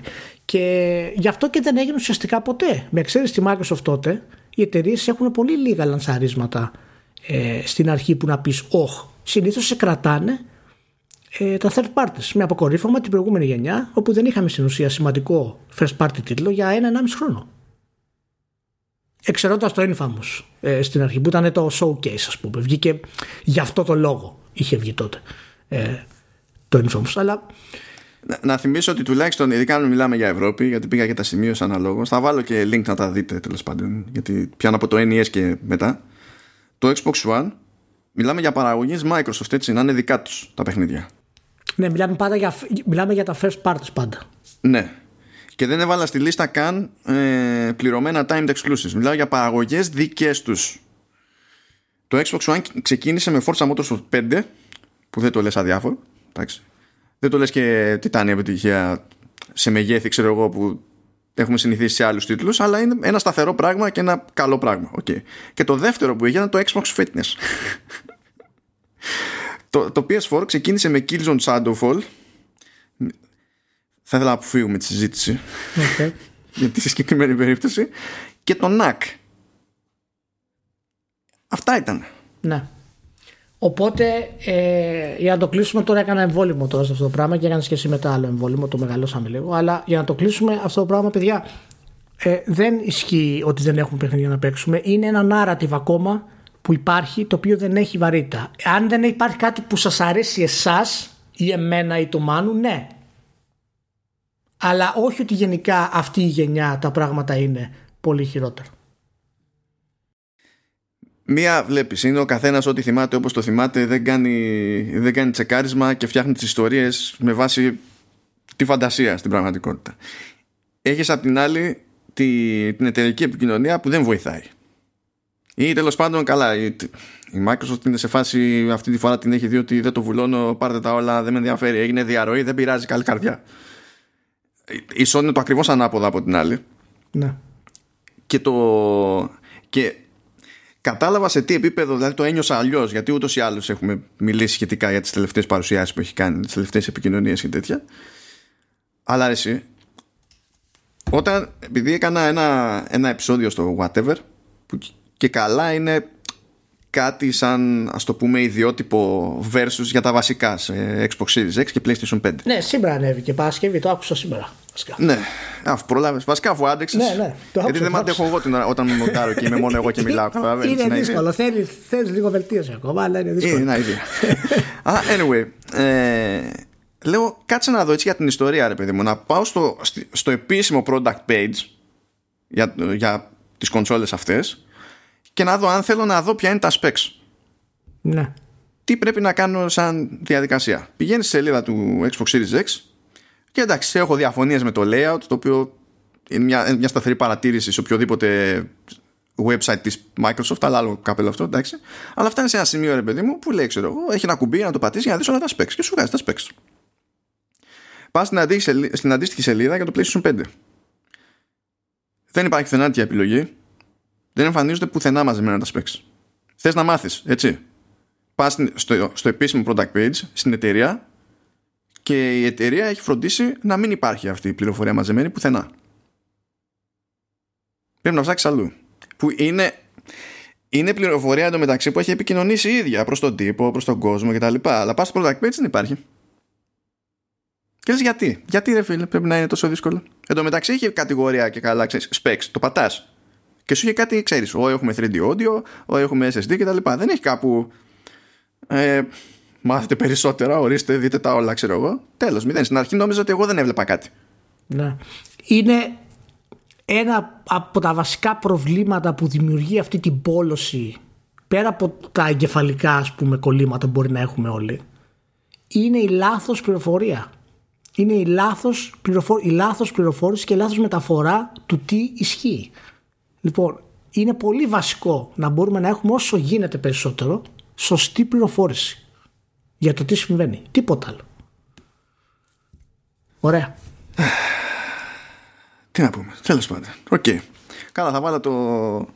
Αυτό είναι το άλλο shameless plug. Θα βάλω εκεί το link για το συγκεκριμένο whatever. Θα βάλω εκεί πέρα για το ρημάδι για το blog. Θα τα βάλω όλα Τώρα να πάμε σε άλλο κλάμα. Ηλία. Θέλω να δω τι, πώς σου φαίνεται και αν ταιριάζει με το πώς μου φάνηκε εμένα. Ναι. Προκύπτει λοιπόν ότι θα παίξουν έξι εβδομάδες υποχρεωτικές υπερορίες στη CD Projekt για το Cyberpunk 2077. Υποτίθεται ότι το, το παιχνίδι έχει φύγει για certification στους διάφορους platform holders οπότε είναι gold, έχει τελειώσει αυτό αλλά το ζήτημα είναι μέχρι το λανσάρισμα να ετοιμάσουν στην ουσία το πρώτο ή τα πρώτα patches σε, σε κάθε μπάντα. Και θα τρέχουν για να μαζέψουν ό,τι είναι να μαζέψουν. Ε, υπήρχε προηγούμενη τέλος πάντων επίσημη θέση του, του στούντιο, του management που έλεγε ότι ε, γενικά θέλουν να αποφεύγουν το οποιοδήποτε crunch κράταγαν λίγο έτσι μια πισινή ότι εντάξει ποτέ δεν ξέρεις σε κάποιες περιπτώσεις και τα λοιπά αλλά το ζήτημα είναι να το, να το αποφεύγουμε το ζήτημα είναι όταν γίνεται να πληρώνουμε, ξέρω εγώ, αυτά πρέπει να πληρώσουμε και δεν συμμαζεύεται. Αλλά θα προσπαθήσουμε να μην. Και θέλω να φτάσουμε σε ένα σημείο να μην. Και μετά συμβαίνει αυτό. Και αρχίζω και βλέπω σχετικές δημοσίευσεις που κινούνται από, δηλαδή μεταξύ απλής αναφοράς των γεγονότων αυτών ότι ναι, είναι υποχρεωτικό crunch τέλος πάνω για έξι εβδομάδες ε, να, να πω λίγο μια διόρθωση σε αυτό. Δεν είναι ακριβώς 6 εβδομάδες. Είναι ξαήμερες εβδομάδες εργασίας. Ναι, αλλά κρατάει και για 6 εβδομάδες. Ε, δεν το έχω βρει αυτό, αλλά ναι, δεν μου φαίνεται παράλογο αφού κυκλοφορεί το παιχνίδι τους ή άλλω. Α, είναι ότι μέσα σε, αυτή, σε αυτές τις εβδομάδες σου λέει ότι θα είναι εξαήμερο στάνταρ ε, και ότι θα πληρωθούν οι υπερορίες κανονικά. Ναι, ναι. Απλά θα είναι crunch. Ναι. Λοιπόν, και είδα και ε, στο άλλο άκρο αναφορές ότι η CD Projekt ε, αθέτησε το λόγο της, δεν κράτησε την υπόσχεσή της κτλ. Ναι. Στο πρώτο άκρο αυτής της ταλάντωσης δεν έχω πρόβλημα. Γιατί μεταφέρουν τα γεγονότα. Και συνήθως έχουν και ένα backstory του στυλ να τότε είχε δηλωθεί αυτό, μετά είχε δηλωθεί εκείνο και τώρα γίνεται αυτό και υπάρχουν και κάποιες αναφορές από εργαζομένους κτλ. Πάρα πολύ ωραία. Με το άλλο άκρο της ταλάντωσης έχω ένα θέμα, Ηλία διότι ε, εκτός του ότι ξέρουν πολύ καλά ή του συναφιού μας ότι και μόνο το ότι θα πληρωθούν τις πυρορίες είναι εξαίρεση δυστυχώς για όλους ε, πηγαίνουν και το βαφτίζουν crunch σαν να είναι ένα και το αυτό με αυτό που λέμε συνήθως και εννοούμε συνήθως όταν αναφερόμαστε σε περιπτώσεις crunch. Και ταυτόχρονα το μπλέκουν με μια θεωρία που εγώ δεν την καταλαβαίνω πώς γίνεται να σου εγγυηθεί οποιοδήποτε ότι, ανα, ότι ποτέ δεν πρόκειται σε δουλειά να παίξει για ένα διάστημα υπερπίκρα; Ε, κοίτα, είναι, είναι πολύπλοκο το θέμα, να σου πω την αλήθεια. Και... Δεν το λέω για να δικαιολογήσω κανέναν. Απλά Ναι. πιστεύω, μου μένει η εντύπωση ότι πολύ εύκολα ρε παιδί μου λέγονται κάποια πράγματα ειδικά για τη CD Projekt Red. Ε, λοιπόν, ξεκινώντας τώρα από το τελευταίο που είπες, νομίζω ότι θα συμφωνήσω. Είναι αυτό το καιρό από πέρυσι στην πραγματικότητα, στην αιχμή του δόρατος των επιθέσεων ε, της ε, LGBTQ κοινότητας, BTQ κοινότητας, ε, για διάφορα πράγματα και ε, φυσικά η αιχμή του δόρατος για κατηγορίες περί ε, υπεροριών και crunch. Είναι της μόδας, είναι από τις μεγα, μεγαλύτερες εταιρείες στον κόσμο, top 3 μεγαλύτερους developers στον κόσμο αυτή τη στιγμή και αναπόφευκτα, ε, ξέρεις, είναι και καινούργια στο παιχνίδι και είναι πιο, σε- πιο εύκολος στόχος από αντίστοιχες όπως είναι η Rockstar ας πούμε.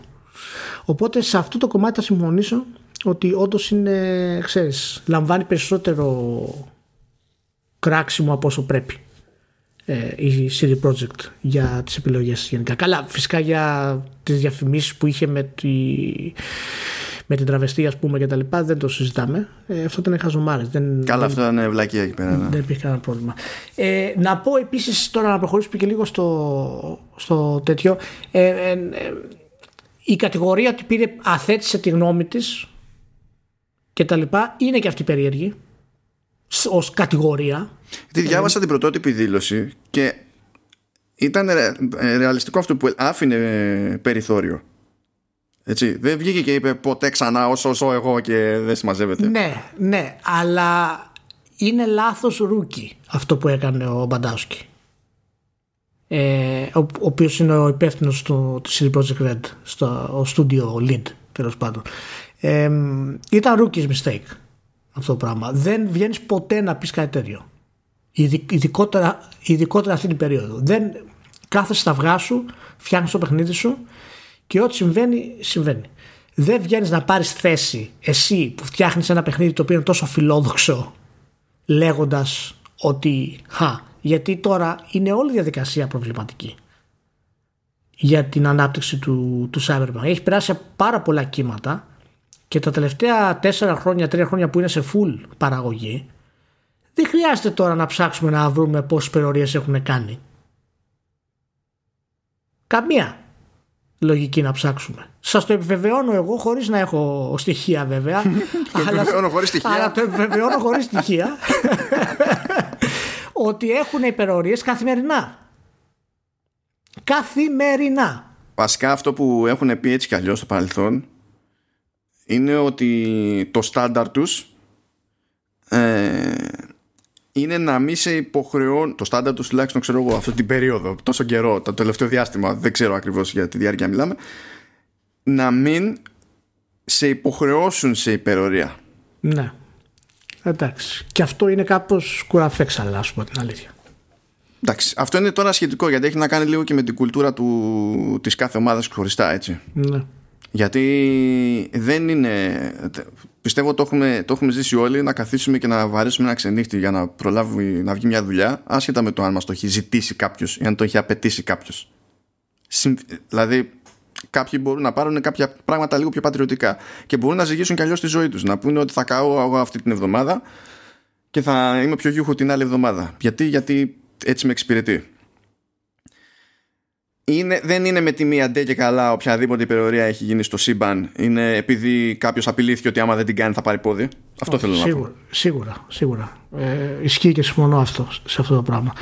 Ε, οπότε για να επιστρέψω σε αυτό που είπα, όταν κάνεις τέτοια δήλωση, αναμενόμενα, εάν αναθετήσει την υπόσχεσή σου, ε, θα υπάρξει κάποιο backlash. Και τεχνικώς είναι δίκαιο το, το backlash αυτό που υπήρξε. Ουσιαστικός δεν είναι.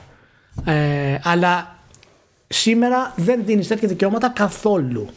Θυμάστε τι είχε γίνει όταν είχε δώσει και ο Χάουζερ της Rockstar τέτοια δικαιώματα και μετά έτρεχε να τα διορθώσει και να πει ότι μόνο εγώ ήμουνα και οι τρεις του Studio Lead που ήμασταν για το γράψιμο. Σίγουρα, 100% δεδομένο. Ε, τώρα, αν θες να το, να το πάμε λίγο πιο γενικά για την όλη αυτή η κατάσταση, είναι ένα τραγικό πράγμα για μένα προσωπικά. Το θεωρώ απαράδεκτο ε, γιατί οι συνθήκες στη βιομηχανία είναι απαράδεκτες. Οι συνθήκες στη βιομηχανία είναι απαράδεκτες. Και... Και είναι απαράδεκτες για τους λάθος λόγους και στις λάθος μεριές. Ναι, ναι, και είναι πολύπλοκο το θέμα. Παραδείγματος χάρη οι συνθήκες, επειδή το είχα ψάξει για το άρθρο που είχα κάνει για το Game Workers Unite, οι συνθήκες εργασίας στην Πολωνία είναι πολύ χειρότερες από τις συνθήκες εργασίας στη CD Projekt. Δηλαδή μέσα στη χώρα αν κάποιος δουλεύει στη CD Projekt τα benefits που έχει δεν τα βρίσκει εύκολα σε άλλες δουλειές. Του στάζει και 10% από την κερδοφορία της παραγωγής του μεταξύ. Ακριβώς. Ακριβώς. Που τώρα για τέτοιο παιχνίδι καταλαβαίνουμε ότι δεν θα είναι και πεντάροδεκάρε. Όχι, εντάξει, δεν, δεν θα είναι πολλά τώρα, ας πούμε, από 10% να μοιραστεί σε 600 άτομα. Αλλά τέλος πάντων θα είναι ένα καλό μπόνου, αρχικό τέλος πάντων. Αλλά ε, για να καταλάβετε το πόσο πολύπλοκο είναι, η κουλτούρα της Πολωνίας επιτρέπει την εξάημερη εργασία. Αλλά πώς την επιτρέπει, Δεν είναι νόμιμο, αλλά εάν δεν το κάνεις απολύεσαι και είναι τόσο εύκολο να προσληφθεί κάποιος άλλος στη θέση σου ε, που το κάνεις αυτό είναι η κουλτούρα της Πολωνίας. Μιλάμε. Είναι η εργασιακή κουλτούρα της Πολωνίας σε γενικές γραμμές. Σε Καλά, αυτό ισχύει σε ένα μάτσο χώρες, μην νομίζεις. Ούτως ή άλλως, ναι, ναι. Απλά ξέρεις, στην Πολωνία δεν υπάρχει και κάποια. Ξέρεις, το κράτος δεν ασχολείται ιδιαίτερα με αυτά τα θέματα. Έχεις αφήσει τις εταιρείες και κάνουν ό,τι θέλουν. Αν βάλεις και ότι δεν υπάρχουν και τα και συνδικάτα πούμε, να προστατέψουν όλη την κατάσταση, ε, δημιουργείται ακόμα μεγαλύτερο πρόβλημα. Οπότε είναι πολύ περίεργο αυτό το πράγμα και με τη CD Projekt. Δηλαδή, από τη μία λες ότι αυτό που κάνει είναι απαράδεκτο και είναι απαράδεκτο για μένα. Ε, από την άλλη, λες ότι αυτοί που δουλεύουν στη CD Projekt δέχονται να το κάνουν γιατί έχουν καλύτερα benefits από άλλες περιοχές, από άλλες εργασίες. Νομίζω ότι έχουν καλύτερα benefits και σε σχέση με, με άλλους developers ενός βεληνικούς. Ναι, αλλά από την άλλη υπάρχει ο φόβος πάνω από το κεφάλι τους, ο αόρατος φόβος πάνω από το κεφάλι τους και μάλιστα τα στοιχεία δείχνουν από τους Game Workers Unite ότι ε, εάν δεν κάνεις αυτό το crunch, ε, βγάζεις και λάθος όνομα σε άλλες εταιρείες και διακινδυνεύεις την εργασία σου μετά. Αν πούνε ότι αυτός δεν είναι παίκτης της ομάδος, π.χ., μπορεί να μην μπορείς να βρεις εύκολα εργασία. Και παίκτη ομάδος σημαίνει φυσικά όχι απλά να κάνεις υπερορίες, αλλά να κάνεις και crunch. Οπότε είναι ναι, τόσο... αυτά, αυτά είναι κλασικά. Ναι, ναι, είναι, είναι και ισχύει και γενικά μάλλον αυτό, βέβαια και σε άλλες αγορές ε, αυτό το πράγμα. Νομίζω σε τέτοια ε, θέματα και σε τέτοια νοοτροπία η, η Αμερική είναι σταθερά χειρότερη. Ναι, ναι. Ε, το καλό με την Αμερική βέβαια είναι ότι έχει τα συνδικάτα, οπότε υπάρχει ελπίδα ε, να βρεις κάποια ισορροπία σε κάποιο επίπεδο, αλλά σε όταν μιλάμε για εργασίες σαν αυτές, που είναι στη, το, στο τομέα της τεχνολογίας, του software, δηλαδή εξειδικευμένες εργασίες, ε, είναι και μέρος της κουλτούρας ότι δουλεύεις 20 ώρες την μέρα. Πήγε. Γράφεις κώδικα 20 ώρες τη μέρα. Έχει περάσει ως μέρος της κουλτούρας. Πόσο, πόσο άθλιο είναι αυτό; Γιατί, γιατί έτσι ξεκίνησε, επειδή κάποτε ήταν δύο άτομα και καίγονταν. Μπράβο. Οπότε είναι αυτό σωστό πλέον; Μπορεί να το σταματήσει ο εργαζόμενος μόνος του; Χρειάζεται παρέμβαση; Χρειάζεται εταιρείες να τον βοηθήσουν; Δηλαδή είναι πολύ πολύπλοκο το θέμα αυτό παιδιά. Ε, τώρα, κοίτα, εφόσον μιλάμε για οποιοδήποτε είδους εργασιακό περιβάλλον, όπου δεν δουλεύεις μόνος σου και κάνεις ό,τι θέλεις, ε, με το που έχεις να κάνεις με άλλα άτομα, ένα πράγμα που μπορείς να ελέγξεις πάρα πολύ δύσκολα, ας πούμε, είναι τη δημιουργία μιας υποψίας, μιας ανησυχίας για το αν το τάδε πράγμα που έκανες εσύ μπορεί να χρησιμοποιηθεί παρακάτω εναντίον σου. Ακόμα και αν κανένας δεν έχει τέτοιο, τέτοια προϊστορία, ώστε να, ξέρεις, να κάνει κάτι τέτοιο σε κάποιον άλλον και να το έχεις παρατηρήσει ότι συμβαίνει μέσα στην εταιρεία κτλ. Είναι, φυσιο, είναι φυσιολογικό για τον εργαζόμενο να του, να του μπει η σκέψη και να αγωθεί και ανάλογα με το χαρακτήρα, αλλά είναι, είναι πολύ εύκολο, είναι πολύ φυσιολογικό. Αυτό δηλαδή που έχει νόημα να κάνει η εταιρεία στην πραγματικότητα είναι να προσπαθεί με κάποιο τρόπο να επικοινωνεί στον εργαζόμενο ότι δεν τίθεται τέτοιο θέμα γενικά. Ναι. Γιατί εμείς εδώ δεν είμαστε έτσι. Αν ναι. το αφήσεις το φλου και δεν λέει τίποτα, μια μερίδα, χωρίς να έχει γίνει τίποτα απολύτως, θα σκεφτεί έτσι. Ε, οπότε είναι πάρα πολύ θέμα και εργασιακής κουλτούρας και εταιρικής κουλτούρας το πώς θα χρησιμοποιηθεί όλο αυτό το πράγμα. Και εν τέλει είναι πάρα πολύ δύσκολο όταν είσαι μέρος μιας ομάδας και οι άλλοι 10 κάνουν crunch, εσύ να φύγεις. Να πας σπίτι σου. Είναι πολύ δύσκολο να το κάνεις αυτό. Αυτόματα... Αυτό εντάσσεται στο πλαίσιο του λεγόμενου peer pressure, ας πούμε. Ναι, βγάζει. Δεν έχει πει κάποιος κάτι, αλλά λες δεν γάμο το.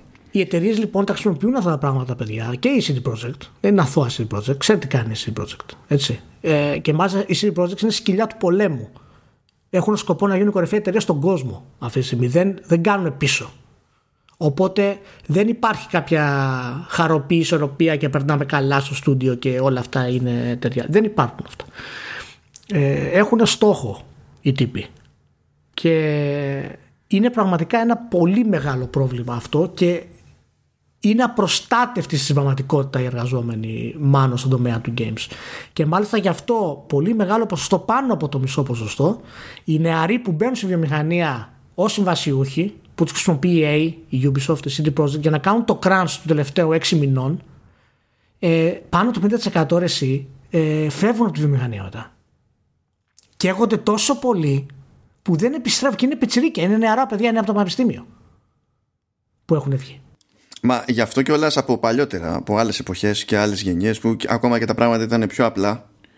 Ε, ένα χαρακτηριστικό που συναντάτε πολύ περισσότερο σε αυτή την αγορά σε σχέση με άλλες αγορές είναι όταν καταφέρεις και στείλεις το, το παιχνίδι από πάνω σου ειδικά αν δεν είναι κάποιο, κάτι που λειτουργεί σαν live service που εκεί πέρα δεν ξεπερδείς ποτέ ε, μπορούσες ας πούμε να πάρεις δύο μήνες off γιατί ήταν ε, κοινώς αποδεκτό ότι έχεις καεί και ότι άμα δεν πάρεις δύο μήνες off, δεν πρόκειται να λειτουργήσει το πράγμα. Θα, θα, θα φλιπάρεις και θα σηκωθείς και θα φύγεις. Είναι, δηλαδή, δεν είναι ότι δεν έχουν δοκιμαστεί ε, κάποιες λύσεις ή κάποιες παροχές και τέτοια, αλλά νομίζω ότι έχει νόημα να θυμόμαστε πάντα και για ποιους μιλάμε σε κάθε περίπτωση. Δηλαδή, με ενοχλεί πολύ περισσότερο η φάση της Rockstar. Γιατί άμα βάλεις κάτω και πίσω και συνειδητοποιήσεις τι γίνεται με το GTA 5, που είναι ένα, μια μηχανή που κόβει χρήμα δεν μπορείς να μου πεις ότι εγώ ως Rockstar, όχι ως Take-Two, ως Rockstar έχω κάποιο άγχος για το αν θα πιάσω deadline. Δεν έχεις. Κάποτε μπορεί να έχεις. Τώρα δεν έχεις. Ναι, το θέμα είναι ότι και αυτοί πιέζονται εξορισμού. Δηλαδή, όσο ανεβαίνεις σε εταιρεία, μετά το πας χρονικά. Δηλαδή, λες, ποιοι το έχουν κάνει περισσότερο. Δηλαδή, ας πούμε, οι αστέρες του Crunch, ας πούμε, που είναι η Rockstar και η Naughty Dog ε, και η Ubisoft, δεν συγκρίνονται με τη CD Projekt. Καμία σχέση. Αυτό, για, γι' αυτό κλωτσάω λίγο τώρα εδώ. Α, α, αυτό το κάνω 15 χρόνια αυτό το πράγμα. Οπότε εκεί μας επιστρέφει αυτό που είπες, ότι είναι κάπως στοχευμένη περισσότερο CD Projekt για αυτό το πράγμα, γιατί δεν πιάνουμε. Είναι στην ουσία του θέματο CD Projekt, αλλά δεν πιάνουμε τη βάση του προβλήματος, το οποίο είναι όλες αυτές οι εταιρείες. Και το λέω αυτό σαν γενική κατάσταση, γιατί δεν κάνουμε και σωστή δημοσιογραφία.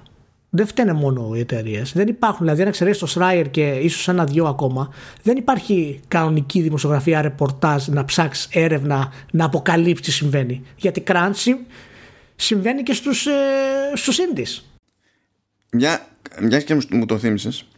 Δηλαδή το σχετικό ρεπορτάζ ξεκίνησε από το Bloomberg. Όπου εκεί πέρα είναι ο Schreier. Και το byline στο συγκεκριμένο ρεπορτάζ είναι από τον Schreier άμα δεις πως έχει προσεγγίσει το συγκεκριμένο θέμα ο Στράιερ στο Bloomberg δεν το έχει κάνει με τα τσιτάτα που κάνει στο κοτάκου ναι, ε, έχει κάνει μια αναφορά αυτή τη στιγμή. Δεν ξέρω αν είναι μέρος της έρευνάς του ή κάποιο θέμα. Αλλά όλοι οι υπόλοιποι που έχουν αναφερθεί σε αυτό το ζήτημα ε, έχουν ξεκινήσει από το ρεπορτάζ του Bloomberg και το αναφέρουν. Δηλαδή το, το source, το main είναι Bloomberg και ο, και ο Stryer. Ναι, ναι. ναι ο οποίος είναι λογικό γιατί έχει προϊστορία σε τέτοιο άθλημα έχει τις επαφές αυτή τη στιγμή. Δεν... Προ, Προφανώς. Ναι. Αλλά τώρα που είναι στο Bloomberg, εγώ τον βλέπω και είναι πολύ πιο μετρημένος. Και για μένα κάνει καλύτερη δουλειά δηλαδή αυτή, αυτή τη στιγμή. Περιμένω να δούμε στο. Γενικότερα και τα θέματα του τα πιο εκτεταμένα ας πούμε, με τις επαφές που έχει και τα λοιπά. Αλλά ναι είναι, είναι πολύπλοκο το, μάλλον το θέμα αυτό και ε, ε, εγώ δεν το γουστάρω αυτό που κάνει στην project ε, θεωρώ απαράδεκτο ε, γιατί ξέρω το πώς γίνεται όχι από προσωπική εμπειρία, από μαρτυρίες και από πληροφορίες από το Game Workers Unite αλλά και από φίλους Πολωνούς το ποια είναι η εργασιακή κουλτούρα στην, ε, στην Πολωνία. Και είναι πολύ κακή. Το α λέει και το ω είναι να μην κάνεις φίλους στην Πολωνία στη δουλειά. Γιατί πρέπει πάντα να προσέχεις την πλάτη σου. Το τι θα πει ο άλλος πίσω από σένα. Κατευθείαν. Είναι το πρώτο λέει που σου λένε. Τώρα έτσι. Μακάρι να μου έκανε εντύπωση αυτό. Δεν πας μπροστά. Είναι, είναι πρόβλημα. Αλλά εκεί μπλέκονται άλλα και τα λοιπά. Πάντως να πω κάτι συγκεκριμένο, γιατί έχω δει, είδα κάποιους φίλους στο Facebook, οι οποίοι λέγανε εντάξει, ε, αφού θα πληρωθούν, τι παραπονιούνται. Ε, ε, δεν είναι έτσι. Μια χαρά είναι. Δεν υπάρχει κανένα πρόβλημα. Σιγά μην, ε, μην πεθάνουν κιόλας, ξέρω εγώ από το. Δηλαδή, εντάξει, πες και δηλαδή, άμα, άμα κάθομαι εγώ και σε χτυπάω. Άρα θα σε πληρώσω. Ναι. Ε, Είμαστε κομπλέ. ε, είναι. Δε, όταν λέμε crunch, δεν είναι η υπερορία όπως την ξέρουμε. Δηλαδή δεν είναι υπερορία, είναι να κάνεις δύο ώρες τη μέρα, τρεις ώρες τη μέρα και να κάνει μια εβδομάδα να κάνεις τρεις ώρες τη μέρα, ας πούμε.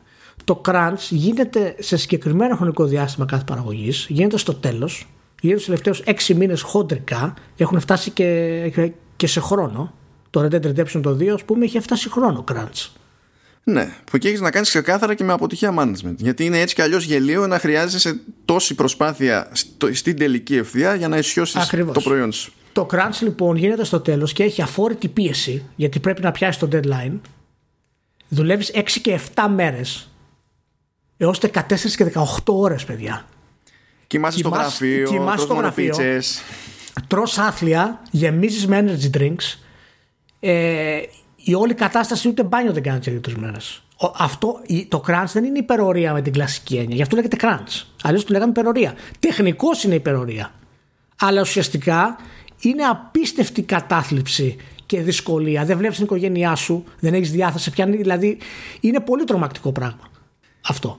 Και αν αυτά που λέμε θυμίζουν, ξέρεις, το κάθεσαι τρως άθλια, ξε, ε, πίζεις ξενυχτά, κοιμάσαι εκεί πέρα, ε, καταλήγεις μέσα στην πίχλα και δεν ξέρω εγώ. Αν όλα αυτά θυμίζουν κάποια υποτιθέμενα κλισέ για τον gamer, ναι, έτσι, έτσι έχουν. Από εκεί έχουν ξεκινήσει. Δεν έχουν ξεκινήσει από αυτούς που έπαιζαν. Έχουν ξεκινήσει από αυτούς που έφτιαχναν για να έχουν να παίζουν οι άλλοι. Έτσι. Πολύ σωστό. Ε, οπότε ε, να, να ξέρουμε ακόμα και αυτό όταν λέμε για crunch παιδιά το τι εννοούμε πραγματικά και το τι συμβαίνει στο crunch ότι δεν είναι μια απλή υπερορία αυτοί που κάνουν crunch CD project τώρα έρχονται ήδη από 6 μήνες υπερορίας και κάνουν το crunch δεν είναι ότι μέχρι τώρα δουλεύαν 8 ώρο και ξαφνικά τους ήρθε crunch όχι, η διαφορά είναι ότι πριν δεν ήταν υποχρεωτικό και τώρα Ακριβώς. έγινε. Και πριν μπορούσες να πεις θα δουλέψω δύο ώρες, θα πάω σπίτι μου να ξεκουραστώ. Την επόμενη μέρα δεν θα δουλέψω θα δουλέψω την Τετάρτη. Π.χ. Το crunch σημαίνει και γι' αυτό έγινε ανακοίνωση. Ενημερώθηκαν οι υπάλληλοι του CD Projekt ότι έξι μέρες την εβδομάδα ήρθε mail. Δεν ήταν για να βγει. Και ναι, σαφώς και είναι όλοι πορωμένοι. Σαφώς και όλοι γουστάρουν να βγει το καλύτερο παιχνίδι των εποχών και μπλα μπλα μπλα. Okay, σαφώς. Αλλά κάποια στιγμή ξέρεις, όταν ο άλλος είναι τόσο ανοιχτός να τον εκμεταλλευτείς, υπάρχει και ένα ηθικό ζήτημα αν θα το κάνεις ή όχι. Εσύ, σαν εταιρεία. Εκεί μπαίνουμε αλλού βέβαια και εντάξει είναι άλλο, άλλο θέμα για συζήτηση.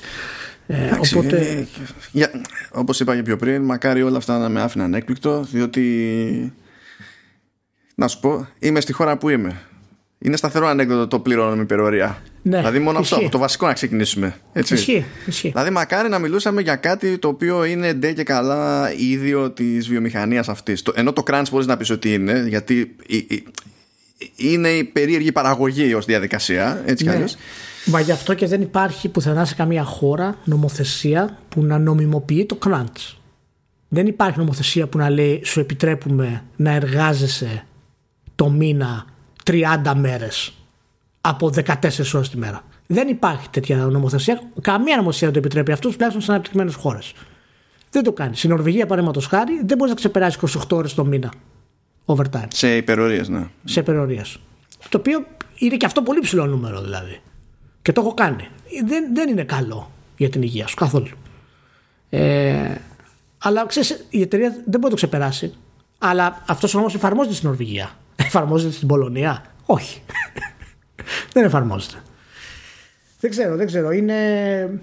Τουλάχιστον ας πούμε το ευχάριστο το παιχνίδι δεν θα καθυστερήσει άλλο ότι θα βγει τελικά και ότι το μεγαλύτερο κομμάτι της ομάδας θα μπορέσει να ερεμήσει. Πάντα υπάρχουν ε, κάποιοι οι οποίοι μένουν για να κάνουν ε, τη συντήρηση και τα πάτια σε μια ομάδα. Λογικά θα είναι 50 με 60 άτομα που θα μείνουν από όλους αυτούς ε, για να κάνουν τη συντήρηση και τα πάτια στα ένα-δύο χρόνια ας πούμε, μέχρι να βγει κάποιο expansion. Τουλάχιστον να τελειώσει μάλλον το, το μεγάλο αυτό κομμάτι ας πούμε. Θυμάσαι, που δεν θυμάμαι αν ήταν στην πρώτη ή τη δεύτερη αναβολή της κυκλοφορίας γιατί τώρα νομίζω τεχνικώς είμαστε στην τρίτη Ε, που, Η τρίτη αυτή, ναι. Που, που κάποιοι τα πέρανε κρανίο και λένε σαν δεν τρέπονται και μας είπανε ψέματα. Ναι, ναι, ναι, ναι. Και γιατί να περιμένω κι άλλο και δεν ξέρω κι εγώ τι. Ε. Γι' αυτό δεν πάμε μπροστά βασικά, γιατί πρέπει τουλάχιστον να έχεις τη δυνατότητα να κοντοσταθείς σε ένα σημείο και να προσπαθήσει να συλλάβεις σε ποια πραγματικότητα ζεις. Αυτό μου θυμίζει τον κάθε τη χάρπαστο στο facebook και στο ίντερνετ που κράζει τους ε, σούπερ αθλητές από τον Michael Jordan και τον LeBron James και λέει ότι δεν έχουν λέει, ψυχική δύναμη μεγάλη μόρη, τι να μας πούνε. Και κάθεται σπίτι του αυτός και... Ναι, τέλος πάντων. Ξέρεις τι ψυχική δύναμη χρειάζεται για να κάνετε σπίτι; και να κρίνει τον υπεραθλητή των επίρων που πρέπει κάθε μέρα να είναι πειθαρχία Navy Seals.